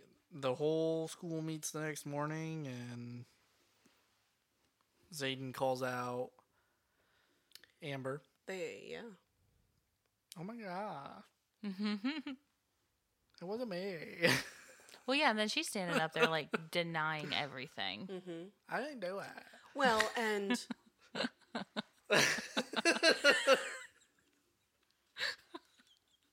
just picture his face in my head. Oh, is this a thing? Am I missing something? I thought I'll you were show just you. being funny. You need to watch the skit. Oh, The okay. SNL Pedro Pascal. Oh, okay. Oh, I don't yeah, know I'll watch him do anything. Oh yeah. it's so funny. Anyway, go ahead. But so Dain's standing with Violet, essentially, right? He's a at couple this point. people ahead of her, I think. Oh, okay. In their lines. But and, he uh, he's telling her to not. Yeah. Like, why would you say that? What is? Well, that you must know. have been a huge so- shock because Xaden just says, you know, like there are a few of you that broke the rules or whatever, and calls her up and like basically says, you know, like the punishment for that is death. Death. Yeah, and that's the person that Dain got through his entire first year with. Like they were so close. Yeah, they were coupley at some point. Yeah, and then so he turns around and just begs her, begs Violet to, no, tell him that you're wrong. Tell him That's that you're not true. wrong. Let me, let me see, and like reaches for her face. Yeah. Which, come on, bro. We don't we don't force things like that. That's not how that works. Yeah. Douchebag. I did feel bad for Amber's dragon though. But she she smacks his hand out of the way and says no. Like Yeah. she is getting bad vibes from him at this point for sure. Oh, for sure. Yeah. Yeah. But then she does admit it eventually. Like towards the end, like right before she's about to die. Yeah. Well, no. Uh, Taryn shares Violet's memory Mm-hmm. Yeah. with the With the rest of the dragons. with everybody. Yeah. And she's like just what they need to know. Yeah. So they see her running out of the room, and I mean, that's the death sentence because. that was the absolute truth. And then what happens? Tairn blasts her ass. I did feel bad for a dragon though. Yeah, because she cried. She dragon cried. it's a, it's a big deal, even for a dragon to lose a rider, because Mm-hmm. does I mean it causes the dragon pain, right? Yeah. Like the dragon could die if the bond is strong enough. So we know that if a dragon dies, the rider dies. But if the rider dies, the dragon can die. It's not a guarantee, but it has happened. Right. Right. Which is why Xaden now is so hell bent on keeping Violet alive. Mm-hmm. Because if Violet dies and her dragon dies, then his dragon will die, and then he'll die. It's a whole circle, Supposedly. supposedly. Yeah. Well, that's the fear, and I would be fearful too. Oh, absolutely. So, but I feel Yeah. like he assigns Liam to like be his be her bodyguard, and he's just like so fed up. Like, gosh, I have to now protect this girl who can't protect herself. Like, I feel like he has moments where he's like that, and comes off as just annoyed, Mm-hmm. even though he's not. But it comes off that way. This this man makes her a custom set of daggers to fit her body type to be able to protect herself in addition to protecting her. Yeah, Because the ones that she's using are not ideal for her. yeah he's sweet. Creates a whole new set of daggers. Skyler, why don't you do that for Jess? Specifically custom for the way that she moves You're slacking. and her body type. Jess wants a new set of daggers. What a man. What a man. Uh, I can't think of anything that. Re- there's nothing really exciting after that point. I mean, I'm telling you, it's just relationship build up. right. I mean, Which I mean, if you're reading it, is I soaked it all Chef's in. kiss. hmm What's the moment where they're out on the? Because there's the the moment where she starts like because she's freaking out because she's not getting her powers right. Like everyone else is starting to manifest stuff and create stuff and figure out what their power is going to be. She is not. well, and we do find out that if you don't manifest your signet, it your your It can blow power can go crazy inside you and blow you up. and blow you up. Mm-hmm. I really wanted a scene of that in this book. Not gonna lie. Yeah, same. Somebody just like, uh Exploding. oh. Yeah. So I think we backtrack a little bit because we get we get into this point where um Tairn and uh oh gosh, what's Xaden's dragon's name? Sgaeyl. Sgaeyl are getting hot and heavy. And um we learn that uh Violet can't Block them out. Right. The the barriers she's learned to form to kind of block them out just aren't enough, or she's not able to keep them up at this point. I can't remember. so she's like flushed and feeling hot and heavy, and she has to kick Liam out of the room at one point. Because she's looking at him a little too interestingly. However you want to phrase that. I feel like she's doing that with anything that can walk. Honestly, at this At this moment. Yeah, so she kind of like has her little kicks him out and then just says that she she needs to get some air. Mhm. So grabs her cloak, sneaks off away from Liam, starts walking down and And she's just walking. She's just walking wherever, getting out of the area. Not realizing. yeah, with all these intrusive thoughts just pouring in, no way of stopping them. And uh yeah, runs into Xaden. Of course she does. Yeah, it's the she just happens to happens to walk to him. So cute. Anyway, He's outside. What? He's smoking a cigar. Is that what he's doing? he's smoking something. See, he's smoking, some. something. so I think we've talked about this a little bit. I am reading the Poppy War while I'm reading this book. and it is so hard to differentiate between these two at certain points because I mean the writing styles are so similar and hmm. the one of the main characters smokes a lot of opium in hmm. the Poppy War. Obviously, the Poppy That, that War. makes sense. Right. So every time I, I'm thinking about the fourth wing, I'm like, oh, he's smoking opium. No, that's the wrong book. Yeah. that was Altan, not Xaden. Yeah, I think he's mm-hmm. just smoking a cigar or something. yeah, I think you're right. Yeah. But knows exactly what's happening as soon as he sees her. She's like, oh, you couldn't sleep either, huh? this is like, I was giddy The when this is all happening. tension. Yeah. Oh my goodness. I'm not gonna lie, I was a little giddy too. I was like, ooh, this is the way to It's- set up spice. Yes, it mm-hmm. ugh, it was written so well. Yeah. So he takes her face, calms her down, teaches her the ways of blocking out all of, grounding herself. yeah, just separating herself from all that's happening, it's a um, lot of shutting that door. Yeah, a lot of mental visualization. Yeah, yeah. Well, she's able to do it. And he's incredibly impressed of how quickly she's learning. What happens after that? They smooch. That's one way to put that. Yeah. Well, he he tr- he tries to control himself at first and Oh, backs off. He's like, I shouldn't I shouldn't have done that. Like, you can't. I can't do this. And then he's just like, "Fuck it." like any Actually, says that.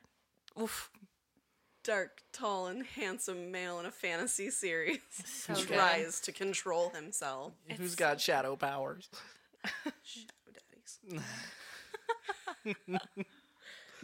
It's just so good. And then they have their moment where they're just, you know, just feeling each other and Literally, yeah, until he regains whatever ounce of control he has left and pushes himself off. I have a question.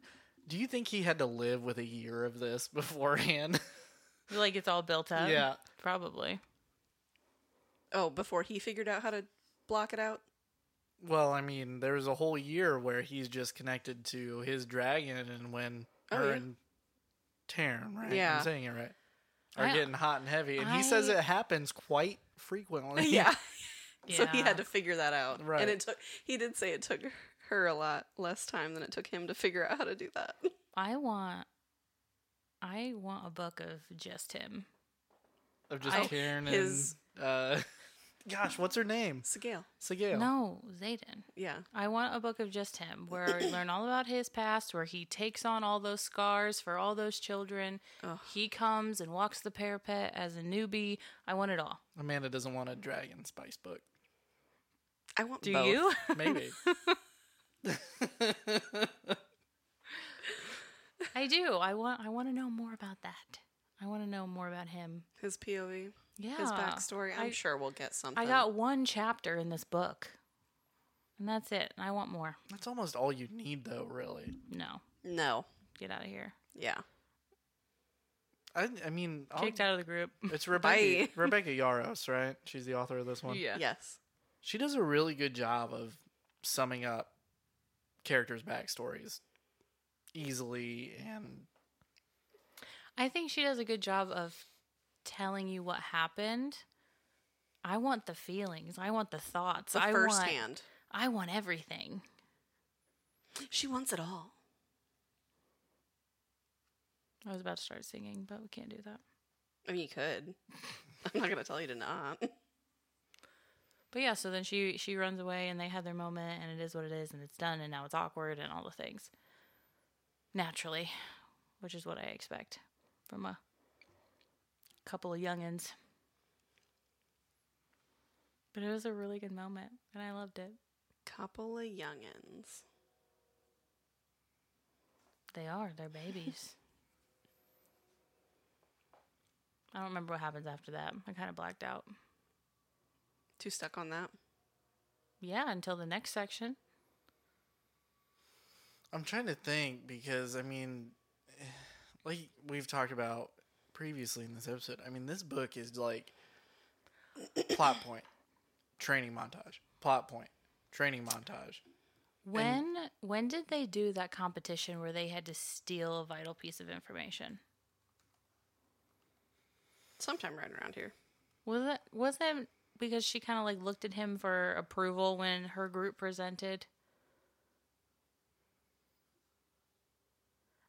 I remember points. I'm getting the timeline mixed up because it's been a minute since I read this. Well, and there are a lot of um, main points in this book. Like Yeah. there's, yeah, there's training montages, but like the majority of this book is action and information. Mm-hmm. So like it's hard to All keep it pertains, straight. yeah. yeah, Yeah. not a lot of just filler.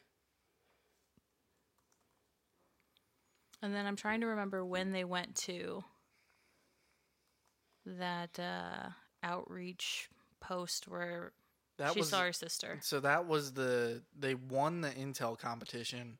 Yes. Oh, so they're tied together. That's what I'm yes. getting. Yes. Okay. So they do. I think this happened, yeah, right after the awkward. I think you're right. I think you're right. Yeah. So that was a nice moment. She got to see her sister. Yeah. I, I appreciated that kind of reality check. I liked the reaction from the general, her mom, on uh, uh, her managing to get their group to steal that map. Oh, yeah. Like I don't remember the mom's reaction. it, it, it was like she held it in because that seems to just be her as a person. But like there was a little bit of like shock there at the beginning. Like Violet could tell that she surprised her. Yeah, that was all really really cool leading up to. Mhm. They break into the general's office and get the map out, and then they're running from the guards. Yeah. Yeah, Which was just honestly, really- thinking of stealing that, ingenious. yeah, Ingenious. Well, I mean, and that And then it's also a slap to her mom. Like, mom, look what I did. I broke into your office. for real. Like, we're killing two birds with one stone here. And I loved it. Devious. Well, and it's one of those it. things where it's like, yes, this is a very actiony book. There's a lot going on. I mean, we've got, um, you know, very physical things like just regarding people in general. Um, but then you get these little points like this where you remember that Violet's trained for years to be a scribe and to use her brain, and she's a very, very smart person. So it just it Yeah. shines through at that point. Yeah. Which I, I really do like because it does show how different she is from the others. She's not your typical rider. I think Xaden sees that too because he had a little smirk of approval when they presented and it was super cute. So yeah, so then they got to go to that to that outreach post and she saw her sister and it didn't end well. So you know I. I really like this scene where where Mira catches her and um uh Rianne. I know that's not her name. Rhiannon? Rhiannon, there you go. Sneaking out to go see Rhiannon's family. Yeah. And she's like, I can't let you do this. But you're gonna do it anyway, so I'm going with you. Yeah. And then, you know, we have a chapter of them just catching up and talking and I mean, it just it, it really I think almost grounds that relationship because you know, the first time we see Mira, she's like she's almost bossy and telling her what to do and how to survive and now that Violet has survived they're almost like on an even playing field. You know honestly, honestly, their relationship might be one of my favorites in this entire book because it is such a perfect um visual visual. What am I saying? I'm going to choose a different word. It's such a perfect interpretation of a older sister, younger sister, or older sibling, older sibling younger sibling relationship because i know like with my brother like there are times where you know you're trying to protect them you have to be bossy like this is how it is but then like in the moments where she's like well you're gonna do what what you're gonna do anyway so i'm just gonna go make sure everything's good because you're gonna do it regardless of what i say that's siblings Jess, I'm I wouldn't sorry. know. I'm an only child. but their their relationship is probably one of my favorites in this book. Yeah, I think it's extremely. I mean, it's extremely well written too. Yeah. Right. Mm-hmm. But yeah, it ends in uh, chaos. An emergency evacuation because shit's about to go down, and Because it was there was a griffin attack on the Yep. on the base, right? yeah, and Mira saw it, yes. and so she's trying to rush everyone out there. Violet's wanting to stay to help her sister. Yep. Dain is being a dick. Zay- Zayden shows up out of nowhere. He's like, "Yeah, they the dragon's gonna be apart for more than two days." Yes. Yeah. It was. It was like right before the issue, wasn't it? yeah, Right before the Griffin issue. That. Or is it right after it? Uh, he I think shows he up was like there a day bef- before. Yeah, right? before. Yeah, Yeah, yeah. Because he, yeah, because they show outside. Show he shows up outside of Rhiannon's family's house Oh, because yeah. he meets Mira, and she's like, "Who the hell are you?" Yeah. Yeah. And then she gets And- Mira gets mad because she's like, "Why are why are you associating with him? I don't understand." Well, Yeah. at, at one point, doesn't Mira say, "I hope you know what the hell you're doing"? Mhm. Like, Yeah. Yeah, but Violet essentially listens to Xaden because he well, kind of talks sense into her, like, "Hey, we have to go." Or Xaden did- ends up putting yeah. putting Dain in his place too, because Dain is so fucking annoying. Dain's like, "No, Violet, you got to come do this. Like, I'm your leader," and he's like, "But I'm your leader, so fuck off, Dain." That's what we're all feeling at this point in the book, right? He's so annoying. Like, get over yourself, dude. It's so crazy how fast I there was a Rebe- drop. Yeah, Rebecca Yarros has you turn on Dain because Yeah. when he's first introduced, you're like, "Oh, a good friend. Yes, Cool. we need Boy this. next door. Yeah, we love that. Can't spell disdain without Dain. Facts. steal that from TikTok." uh, somewhere. I think it was TikTok Uh, it's or an Instagram someone. reel. But at this point, I'm just like, dude, like she's proven herself. Like she's made it this far. She has two fucking dragons. Get More over, dragons than you. Get over it. Li- okay, let's be real. She has one and a half dragons. Hey, she's she's a whole not. dragon. She's just not. She's a baby. Gosh. Who I'm just annoyed with her. can't him. keep up in flight and can't use her powers. She's a baby. I'm not- she's that's- and that's learning. fine. She's a baby. That- Stop, stop. Whatever you're about to say, don't say it. Nope. She's a baby. Let her be. Does she get in free at an amusement park? You have to be this tall. Whoop. She'd blast your ass, Skyler. Let's be real.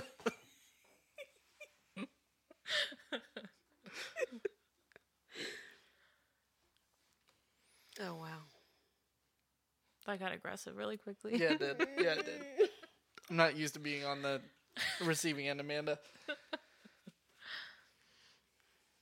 So didn't you know they essentially go back and then have to just go about their week as normal? Yeah, she didn't hear anything. Yeah. She and- was kind of because she went and she was standing outside his, um, was it the scribes quadrant to see if there was any word. And nobody said anything. Nobody Right. said a word. They didn't hear anything about it. Um, and she even asks wh- one of the teachers or who you know whoever asks about it, and they're like, you know, I can't tell you anything. Yeah, it was just some BS. And all she wants to know is if Mira survived. Right, and she like wasn't sleeping. She was getting up super early to go over there because even even the scene, um, there was a scene where Xaden and Dain were both had both met her there or something like that. Yeah. But Yeah. but she does eventually find out that Mira didn't die. It's interesting because even up to this point in these books, you know, they're they're going through like their um, combat training and exercises and all that, and then they have these classes where they're going over strategy and um, her and Liam at one point get a letter and accidentally open it and see Mm-hmm. classified intel, essentially. Yeah, but it doesn't state classified Right. on the outside of the scroll. So j- Yeah. her and Liam just kind of brush it off, but I mean, Thinking that they're going to hear about it in class. Yes, because it wasn't labeled classified, so they figure that's something that they're going to learn about Yeah. in their like current events. Yeah, because when they because they didn't, they didn't end up bringing it up in class, and so she was second guessing herself, thinking, "Did it say it?" And I just missed it, or Mm-hmm. something like that. Because why would they not give us that information? Yep. so we know that the, you know the government, Something is fishy. the government or regime, whatever you want to call them, is is hiding, They're sus. withholding information from people. Yep. sus, sus, sus.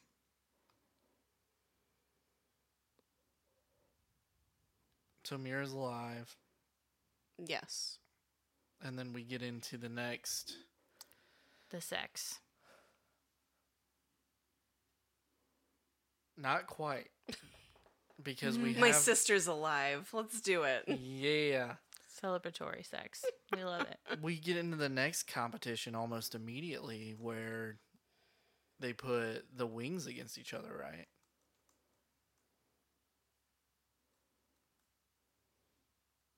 This is where she kills Jack and awakens her power. We're already at that point. Oh, They don't yeah. have sex before she gets her power. That's why I'm because- saying. Yeah, I was like, that did happen next. Yeah. Yeah. Yeah. Yep. Dang. Lightning. Yeah. So what is? Who does she What's- attack that like sparks that? Because they're up on their dragons. They're supposed to it's like capture the flag essentially. That's what it is. I couldn't remember what the. Uh, yeah, it's like capture the flag. Yes. So they're all up on their dragons. Who does Jack attack that sparks her to be like, hell no? Liam. Liam. Was it yeah, Liam? it was Yeah. Liam. Because they she caught Liam. Yeah, because he falls off the tower. Like they f- both fall. Right? Jack gets on Liam's dragon, And right? stabs, and stabs him. him. Yeah. Yeah, yeah, yeah. I remember now. And Liam falls off his dragon, and Violet catches him. Because she, Violet has- Tairn. 'cause she has to use some of that power, right? yeah. She uses her time stop Yeah. Yep. to catch With Liam. Andarna's help. She catches Liam, This is uh, gets him to safety, like has people get him to safety, Yeah. and then goes for Jack. And she Uses the lightning that now manifests, hmm and Damn. Okay, so I'm gonna be real. Up in to this point, I thought she was going to be a healer, like her brother. I thought that Oh, was gonna be yeah, Mhm. gonna be the big the big reveal. So this point in the book where she awakens her powers made me start thinking about the end of the book and what was going to happen. Because she gets lightning, which is cool. It's super cool. And if I remember right, Tairn is super excited about it too, doesn't he? Yell, he's like lightning wielder. Yeah. which is extremely rare signet. Of course, you know, as the MC should have an extremely rare signet. With the best dragon. Zzz, dragons. It's half an S. That's just a C. it's the bottom half of the S. It's Um, a backwards C. so she she blasts Jack's ass, I knew you were waiting to say that. um, just completely decimates the tower he's standing on too, if I remember right. hmm Yep. And He did. When she when she when she comes down, like she has like that initial shock of I just killed somebody. Yeah. Well, do was Jack on his dragon on the turret, and so they both fell into the rubble. I believe so. Yeah. Okay. Thank God, Jack is gone. He the worst character in this book. Yeah. From the I'm- beginning. Yeah. Like the first chapter. Like from the first chapter, he's been horrible. There's no redeeming qualities whatsoever. Yeah, no, not even close. Mm. So good old violence then struggles. Hmm. Mentally. Yeah. And Dain says all the wrong things yet again. What's new? But who shows up to say the right things, Amanda? It's my boy Xaden. it's my boy. Jessica? You want to tell us about it? Zaddy. Ah, we love that. We love him. he shows up to calm her down. And Didn't do a great job of that. Yeah, they do a little more than just calm each other down. I think well, I think that he he just does a really good job of being like, yes, like this is what's happening. This is who you are. This is where we're at. It's Well, yeah. you just have to accept it. Well, and he, I mean, he. He doesn't coddle her like no, Dain. he says, yes, you killed someone. Yes, this is something we have to do. Yes, with your signet, they very well may need to use you in war, but right, you'll be protecting people also, right. even though it's a destructive power. Mm-hmm. You know, you still are able to keep your humanity, even though you've killed someone and probably will then again have to do that in the future. He's like, it never gets easier. Right. You just have to Yeah. work through that, and we all have to work through that. Yeah, I think he just does. He a, connects with her. Yeah, he just does a really good job of knowing who she is as a person, as and by saying that, hey, yes, this could be bad, but this is how you can use it for good, and that is what our job is. Well, after it, and and you know, Dain's trying to hold her, and he's like, "You don't, you don't ever have to kill again. You don't have to do that if you don't want to do." And, and Xaden's like, "Fuck that. Yeah, she's gonna have to. What are you talking about? Don't Yeah. say that to her." Yeah, he's like, she's a rider. You do realize that that means she is going to kill people. You do realize she has the rarest signet that is given to riders. She is going to have to kill people. Well, even if he would have said that and she killed again, we'd be right back in the same cycle. He didn't, he didn't do anything to help toughen her skin. That's kind of how it has to be. But then later, he does go and check on her to make sure all is good. And then she starts flinging lightning around, catching trees on fire.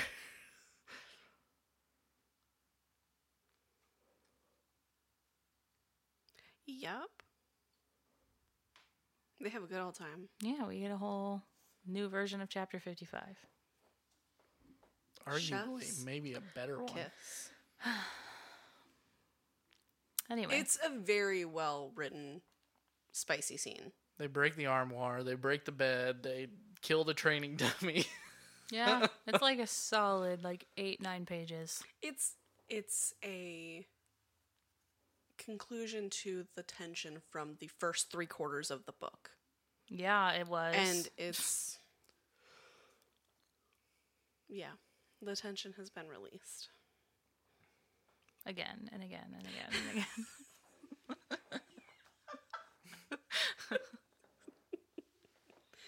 well, he might have had a whole year built up. Who knows? That'd be a lot. Before she even got there. love that love that wasn't he not there in the morning when she woke up Correct. but he went and picked her flowers and left them for her in her window I don't remember that. You have a lilac bush right outside. break my furniture and pick me flowers All she's asking for is a new dagger set. anyway. Guys, that's all girls want. Broken Broken furniture Sure, and flowers. what happened after that? A lot more of the a lot more of the goods. I'm trying to remember because it's not very long after that that they get orders to. Well, there's a small section in there because we essentially in, in the book we essentially get two sex scenes. Yep. And I'm trying to remember what's between the two.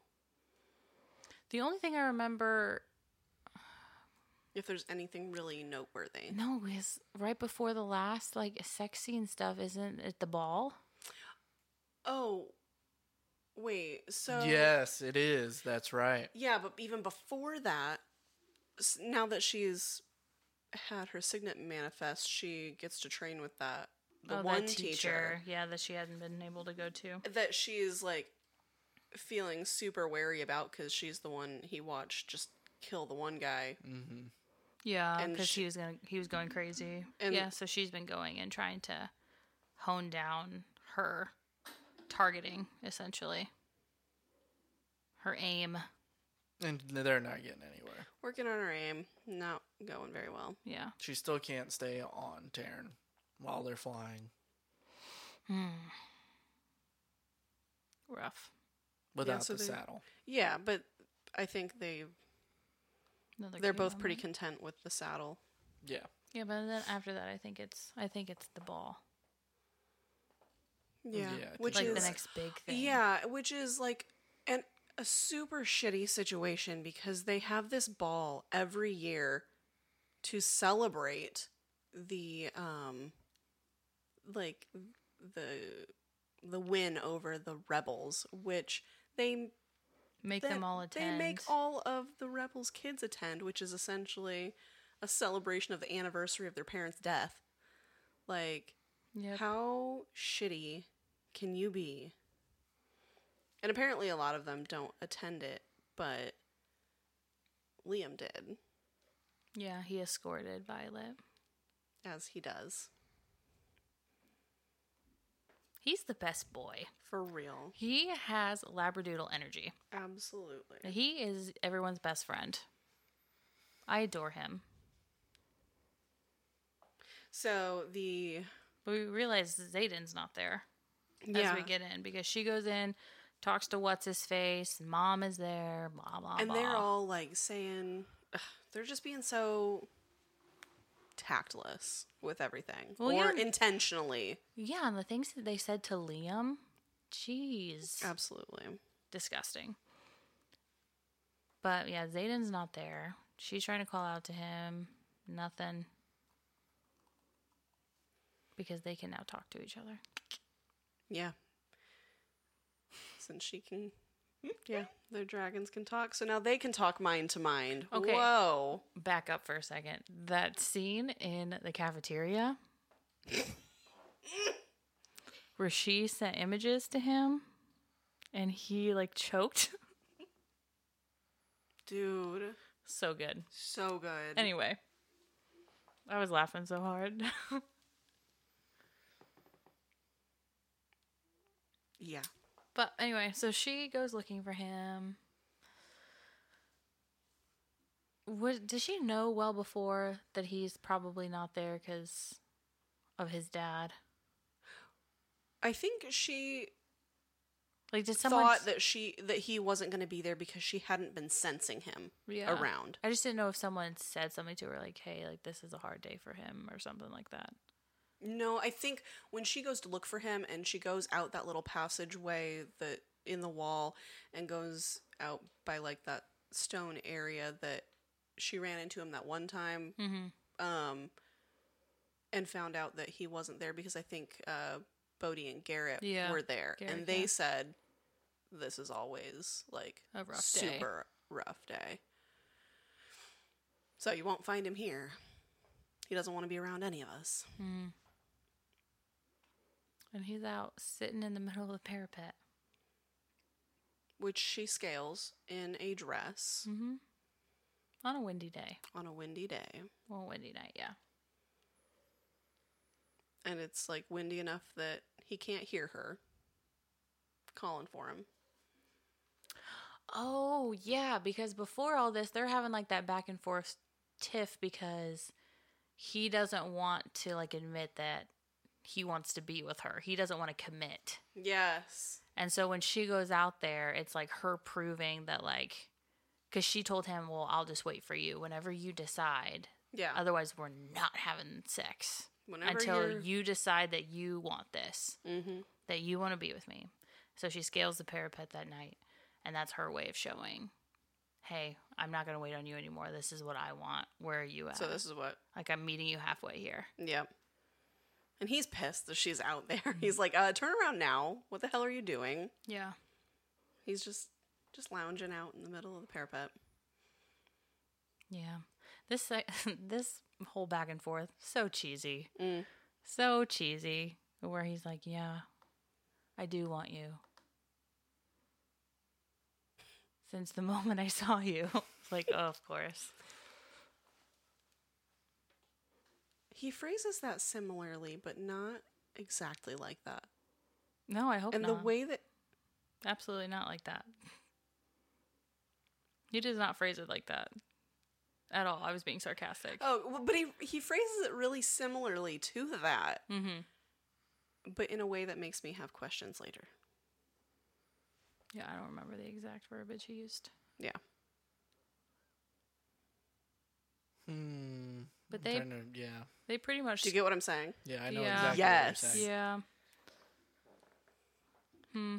So anyway, they They pretty much skip back down the parapet. yeah All happy and in love. Into Xaden's bedroom. to destroy some more furniture. They But release don't- that tension they that they've built it. up for a month now. They don't get to destroy much furniture this time. Yes. I mean, they, she's too busy, you know, lighting the trees up outside and Well, and then there's a, shattering the window. what I think Bodhi knocks at the door, right? Yep. They're mid. Yeah. Like on his desk.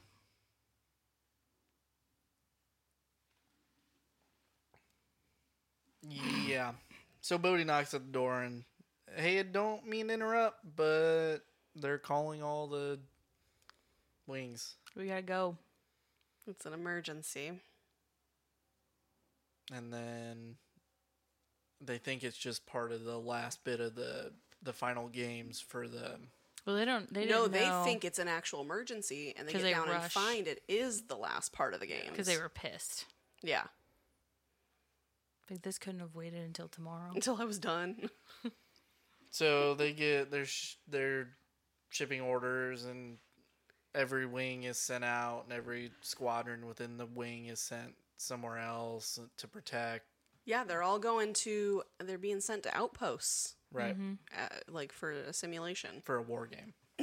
Yep, for the third third war game, Yeah. right?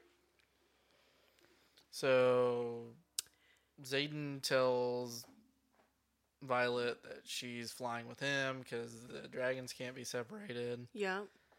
Dain's and Dain pissed. says, "No, what are you doing? She's with me." And he's like, "I'm your wing leader. She's with me." And now Liam, I think he says Liam's coming with me too, right? Yeah. Yeah. And what does Dain say?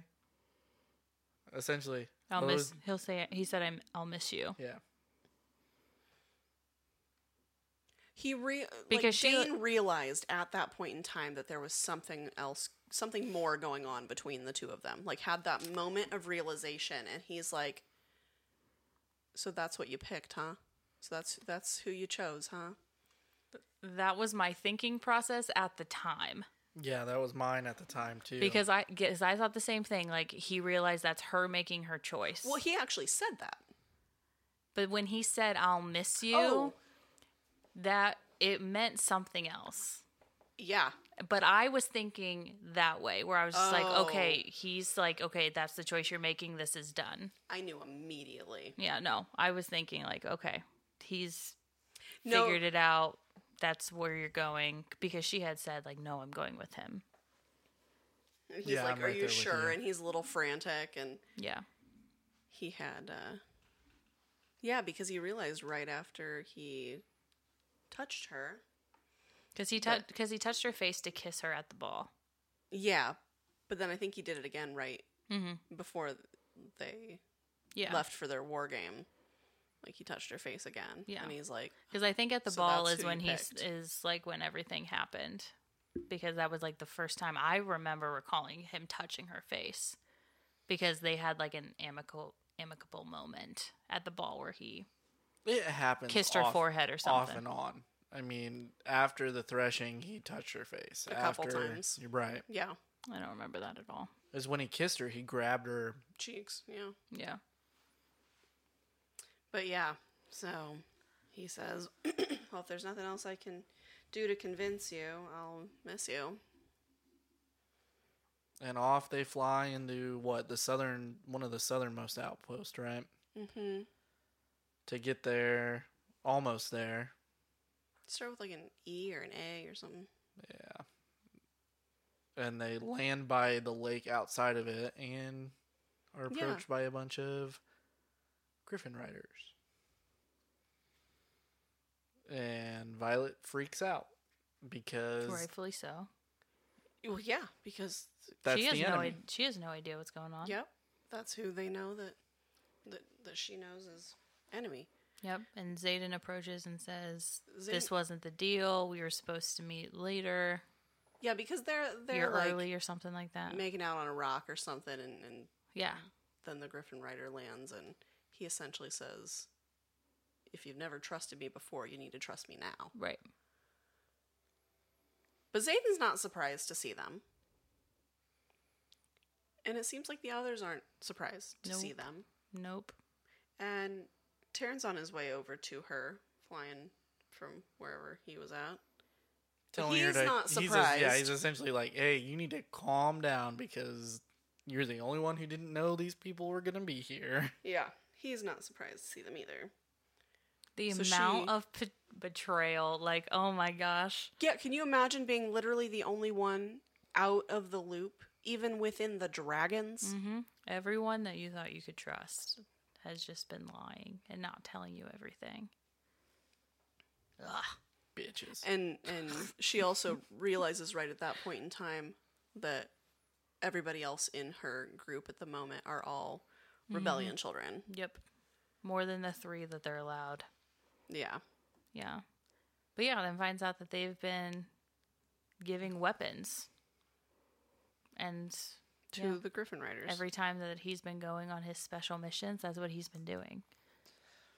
So that being said, at the beginning of the book, Mira takes a book from Violet that her dad gave her about the mythos of this realm.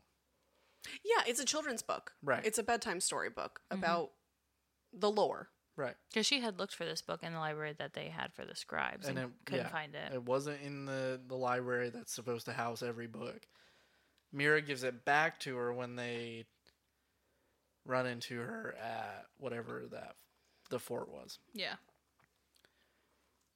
turns out that everything written in that book is essentially true and there are these agents of chaos i can't remember what they call them within this book but- Venin. venin there you go Venin and Wyvern.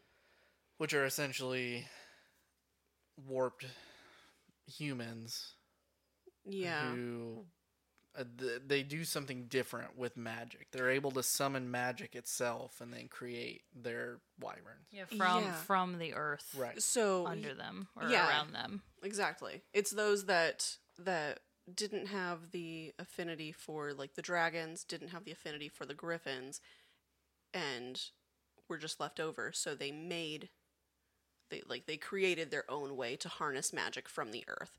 It stemmed from like a story of like three siblings or whatever. right The Deathly Hallows. There are a lot of there are a lot of like connections you can pull from different series. I this mean, one. It's their first well, and just think about throwing man. a glass without giving too much. Mm-hmm. Yep. So so of course they get to the outpost. It's empty. They can look down the mountain and see They immediately know something's Right, wrong. they like can this see 'em. is a mountain town and yeah. what's approaching. Who is the one that has that special sight? It's Liam. Is it Liam that has the special Yeah. sight where he Liam's can got far see super far? Man, that'd be cool. Well, and I don't. I mean, we probably pointed this out, but it was at the beginning of the episode, and I don't remember. But you you mentioned a book that her father gave her about bedtime stories about lore. Did did we also we mentioned that there's another book often referenced in this book also Oh, Brennan's the book diary. of Brennan. Mm. I don't. I don't know that we talked about it. which but that's very prominent in a lot of different sections too. Yeah, Violet was able to sneak it in under her pillow, and it goes literally like section by section of what she's going to go through and how to survive it. Because that's where she gets the idea for the poisoning. Yeah, because he, Brennan, her brother, wrote a diary while he was going through his years and then gave it to Mira so she would know. He like wrote it to Mira. Yeah, wrote it to mm. Mira Yeah. so that she would have preparation and then Mira kept it when Brennan died when you're supposed to destroy all of I'm so glad she people's artifacts, anything that belonged to them, and she kept it even though she wasn't supposed to and gave it to Violet. Anyway, I just didn't know if we touched on that. And Mm-hmm. I love that I they love called that. it the Book of Brennan. Right? Yeah, I that's loved it. that's like that just It was flows precious. so well. Yeah. So well. Yeah. so the bad guys are coming. So the lore is real. There are actually wyverns and venin, and now Which- they're gonna have to battle all that. which everyone else didn't know about Venin.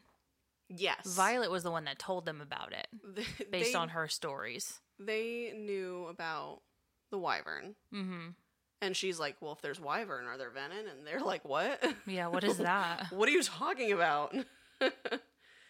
um, But yeah, But she, but they're trying to handle this situation that's now arisen, and she's trying to handle this all while now realizing that she's been absolutely betrayed by everyone. did did Xaden have was there a letter explaining to him that he got played by the Yes. quadrant? Because that's because they had found out that Yeah. Dain betrayed them and had used Violet to do it. And then they see, hey, this attack is coming. They basically said, live until morning, Yes. right? Yeah, there was some sort of just like letter delivery of somehow. I don't remember. I don't know if it was left there or something. Oh, it might have been. I think that that happened. Yeah. Because they had like this epiphany, like, oh shit. We got to figure out what to do. Like Do we- everyone knows what we've been doing now. Yeah. And now there's this big attack coming towards us. Yeah. Well, and they had to decide whether to stay and fight and defend, you know, the people of the city around that mm-hmm. or leave and live.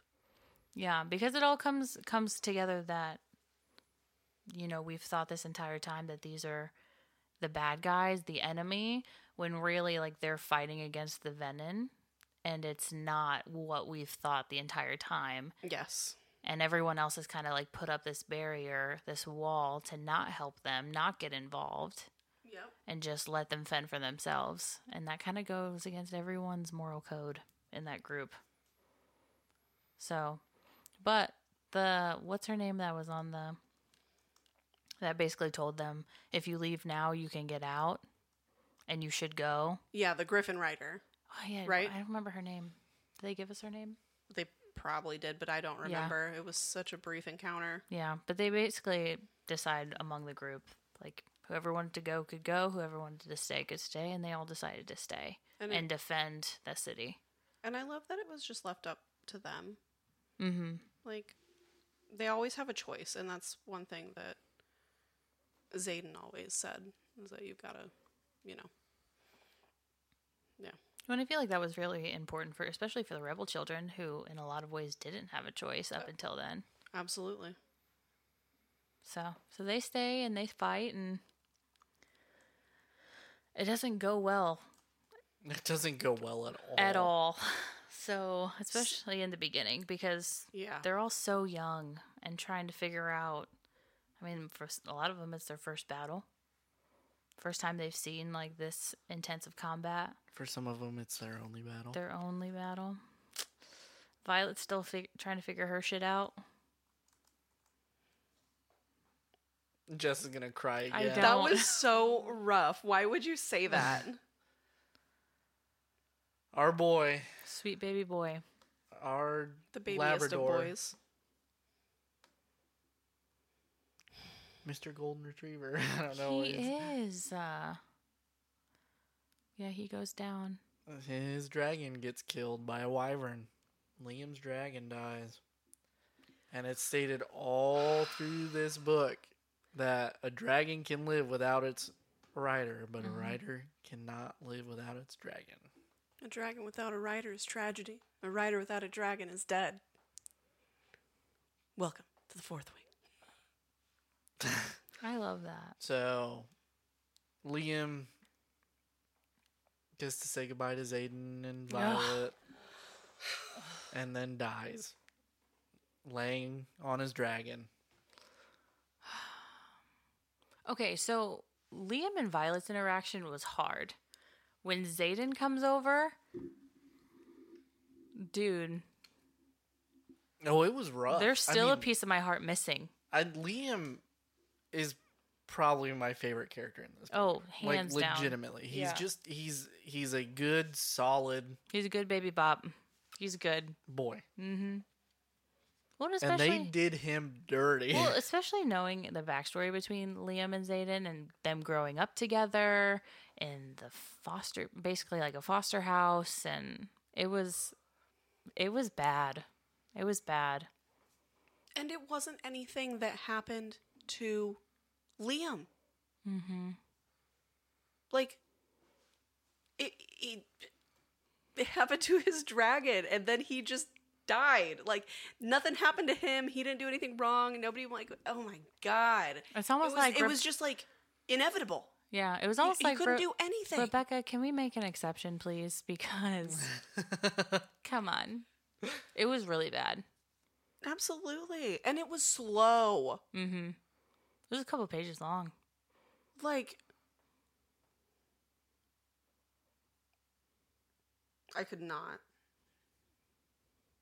Did you feel the same way about Liam's death like you did when Nehemia died? This was 10,000 times worse. Was it though? Because I know Absolutely. Skyler, you in particular love that character too. Spoilers if you haven't read Throne of Glass.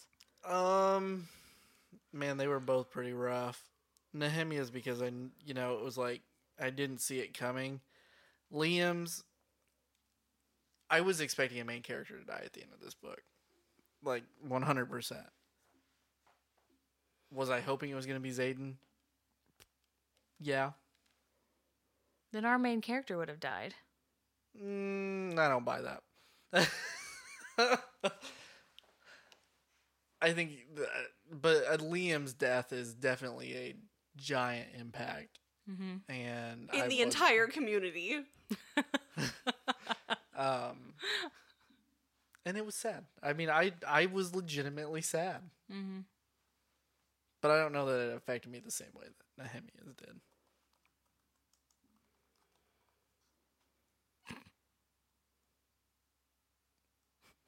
I'm sad. Um, so they get back into the battle. Which also sucks. Like they just lost their best friend and immediately have to just keep keep pushing through. The show must go on. Shadow Boy throws up a big old shadow wall, blocks out all the wyvern until. I, am trying to remember exactly how this happened. Violet charges her power or something, right? She goes Super Saiyan, Pretty much. mm-hmm. and then kills the The leader. right. So they all die. It's it's real interesting. I mean, it, it, just It's go good just go read this section of the book because it is extremely well written. Mm-hmm. Um, But she almost she basically like maxes out. yeah, she burns out. Yeah. and then uh, she wakes up. Yeah, we. s- Mm, Essentially. A I few mean, days later, a couple weeks later. I don't remember. they talk about that they don't have time to take her back to the quadrant. So, Yeah, so Xaden's like, we're gonna. what's the name of their town? Aretia. Oratia. So yeah, they have to take her back there to amend her. Which is big twist of the book, Jess. Did you see it coming? No, I'm the only one that didn't. Big Is twist that of the book, Demanda. You saw it coming, a- Demanda? Demanda. I feel like I was so much like I was very in the moment towards the end because I just the last half I'm just like page flip flip flip flip like just devoured it. But I think like when she woke up and obviously she's pissed at Xaden and she wakes up and she has this moment with him and then all of a sudden like realizes like everything starts flooding back memory wise which he was worried wouldn't be the case but everything starts flooding back. She showers does her thing calls him back over and they're starting to have this little moment. I think around here is when i'm just like you know what? Like something's gonna something's gotta be a big cliffhanger here. Yeah, absolutely. you know like they can't they're gonna leave it insane. And so when there was that knock on the door and it turns out to be shocker big brother brennan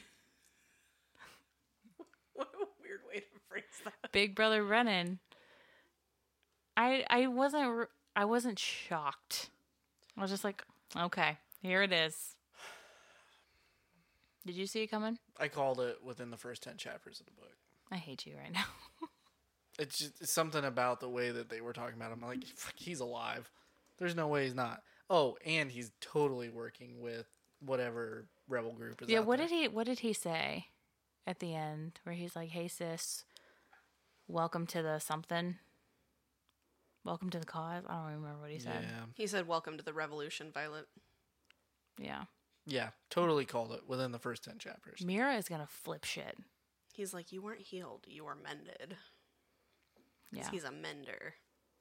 So, yeah because violet had essentially agreed to help them but she's like you need to tell me everything and then knock knock knock that's the end of fourth one. but i feel like at that point he was like he was at the end he was like oh yeah no more secrets knock on the door Oh, but one. Brennan opens. Okay, now no more secrets. I just yeah, I as far as cliffhangers go, I wish that I could have been surprised about it. I just wasn't. I was like, "Oh, Mira's gonna be so mad. You can't kill a mender, huh?" That he mended himself. exactly. Unless she knows. Do you think she knows? She doesn't Do you think she's secretly could part know. of it? She could know. Their mom could know. Mom's a psychopath. I don't think no, mom no, no, knows. no, no, I don't think no, mom no, no. knows. I think she's too loyal to the to her thing. Mm. I think Mira could be involved though. I don't think Mira or the mom is involved. I'm less likely to believe Mira is, but I wouldn't doubt that the mom knows that he's not dead, Oh, but isn't right. isn't saying a thing and is Yeah.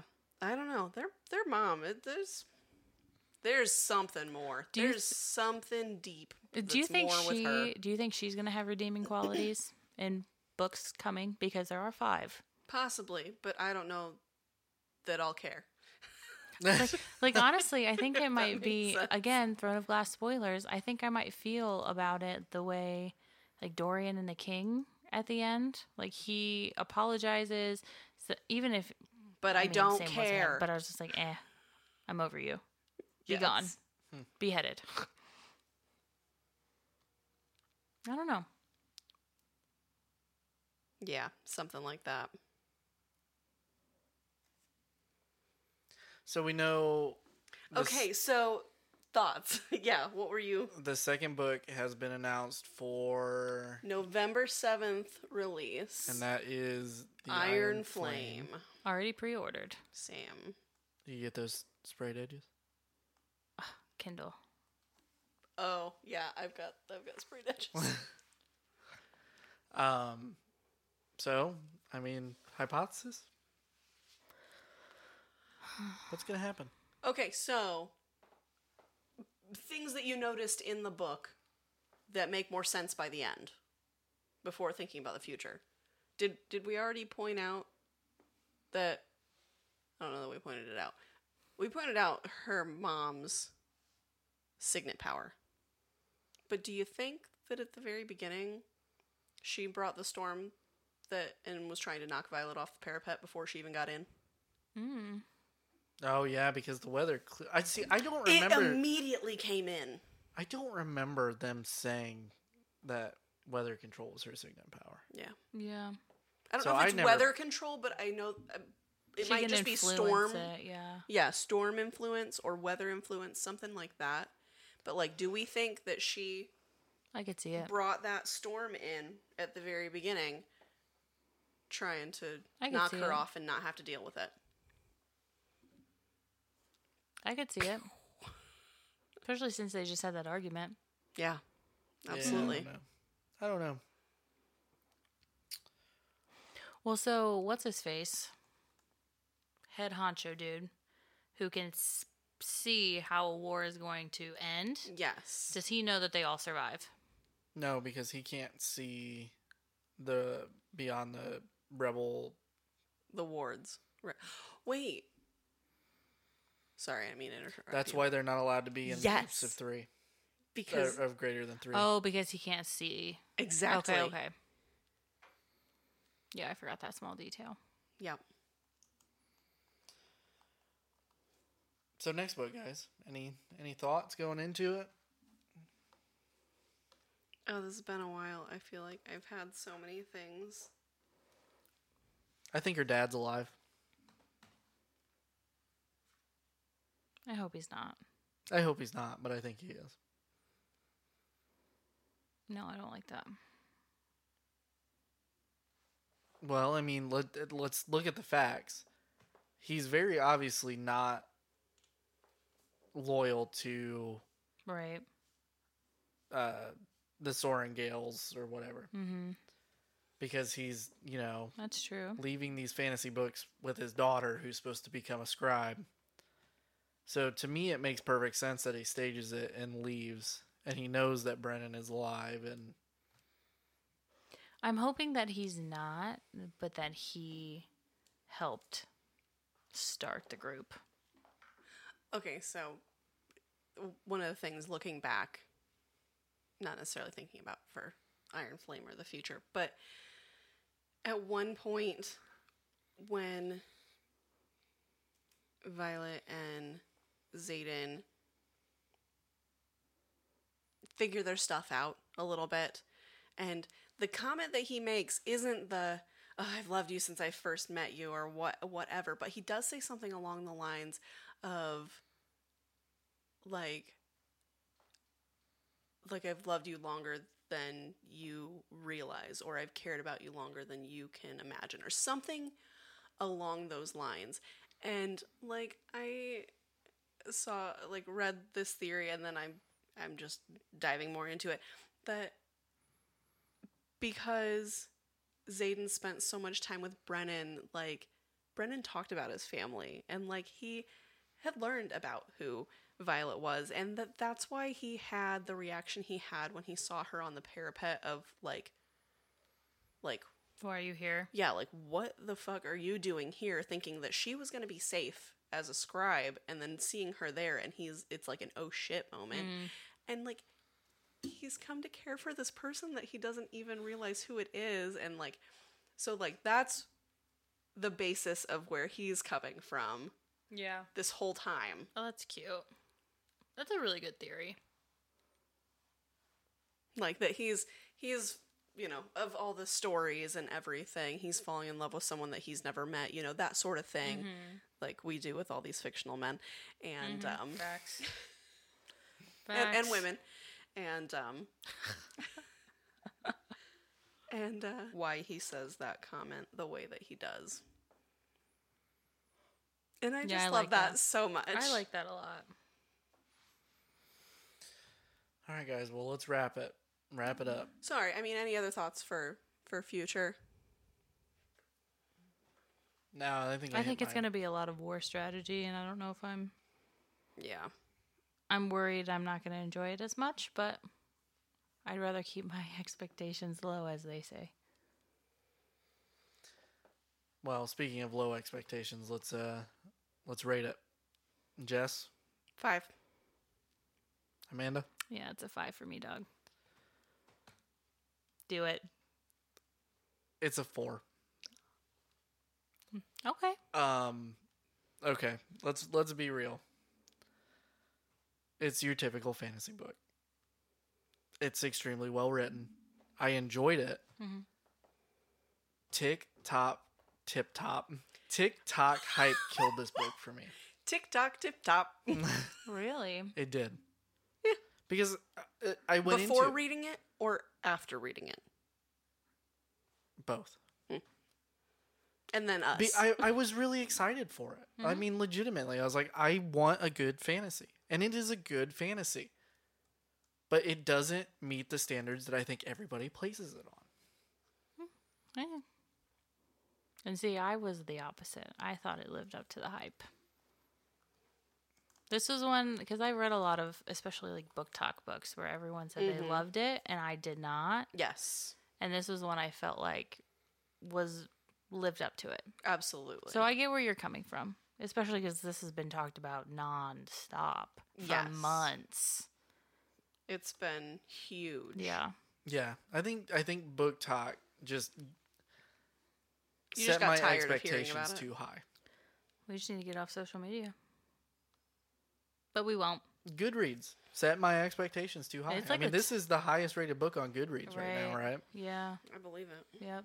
And I mean, does it deserve it? Probably. Mm-hmm. It's really good, but yeah, it's a four for me. But I think it was between four and fives based on reviews that it got and Yeah. ratings. So yeah, I see where you're coming from.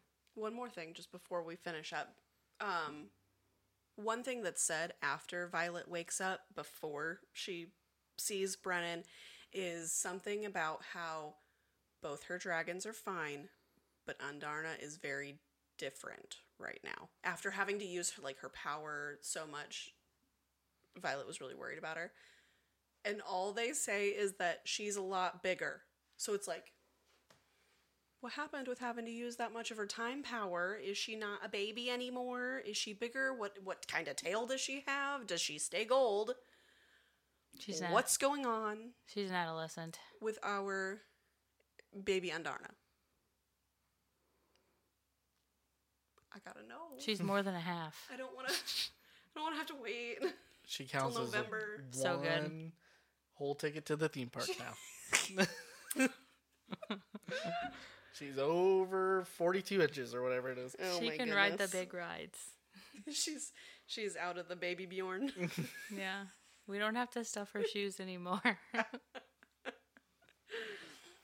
Solid. Oh. So I I am so excited to read this. Honestly, um, Iron Flame comes out November seventh. I'm supposed to receive my copy November eighth, and then we all leave for Japan November tenth. So I know what I'm reading on the flight. Facts. That that's It's what a I'm. quick turnaround. That's what I'm reading. We'll be recording that episode in Japan, if anybody's asking. I'm just buying all new recording equipment while we're there. Yeah. So if the quality's not great, you know why. But We're recording on Hey. our phones. well, we're gonna make it work that would be dope. for real. Absolutely, we can make something work, even if it's just. Yeah, we can make something work. Yeah, we'll figure it out. Cool. All right, guys.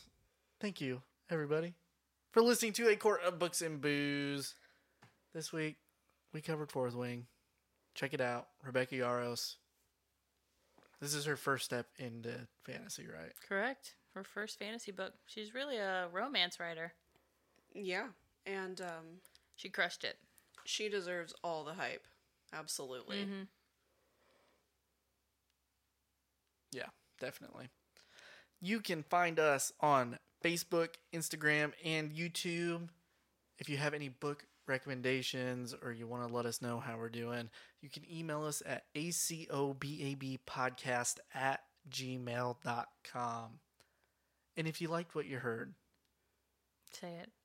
and you heard what you liked, make sure to go check out the other podcast from Golden Mojo Entertainment. On Mondays, that is The Call Guys. On Tuesdays, that is Golden Image Podcast. On Wednesdays, The United States of Paranormal. On Thursdays is the Golden 80s and Indiana Chiefs fans, Season 2.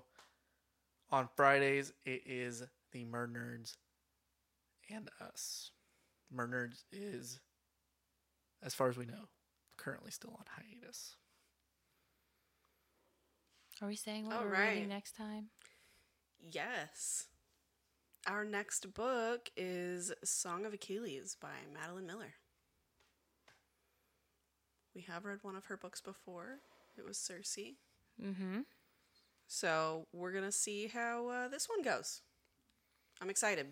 Yeah, this is one I'm looking forward to. Yeah. Have been for a while. Been on my bookshelf, I think, for a year. Yep. Yep. Looking forward to it. All right. Cool. Awesome. See you guys next time. Read with you later.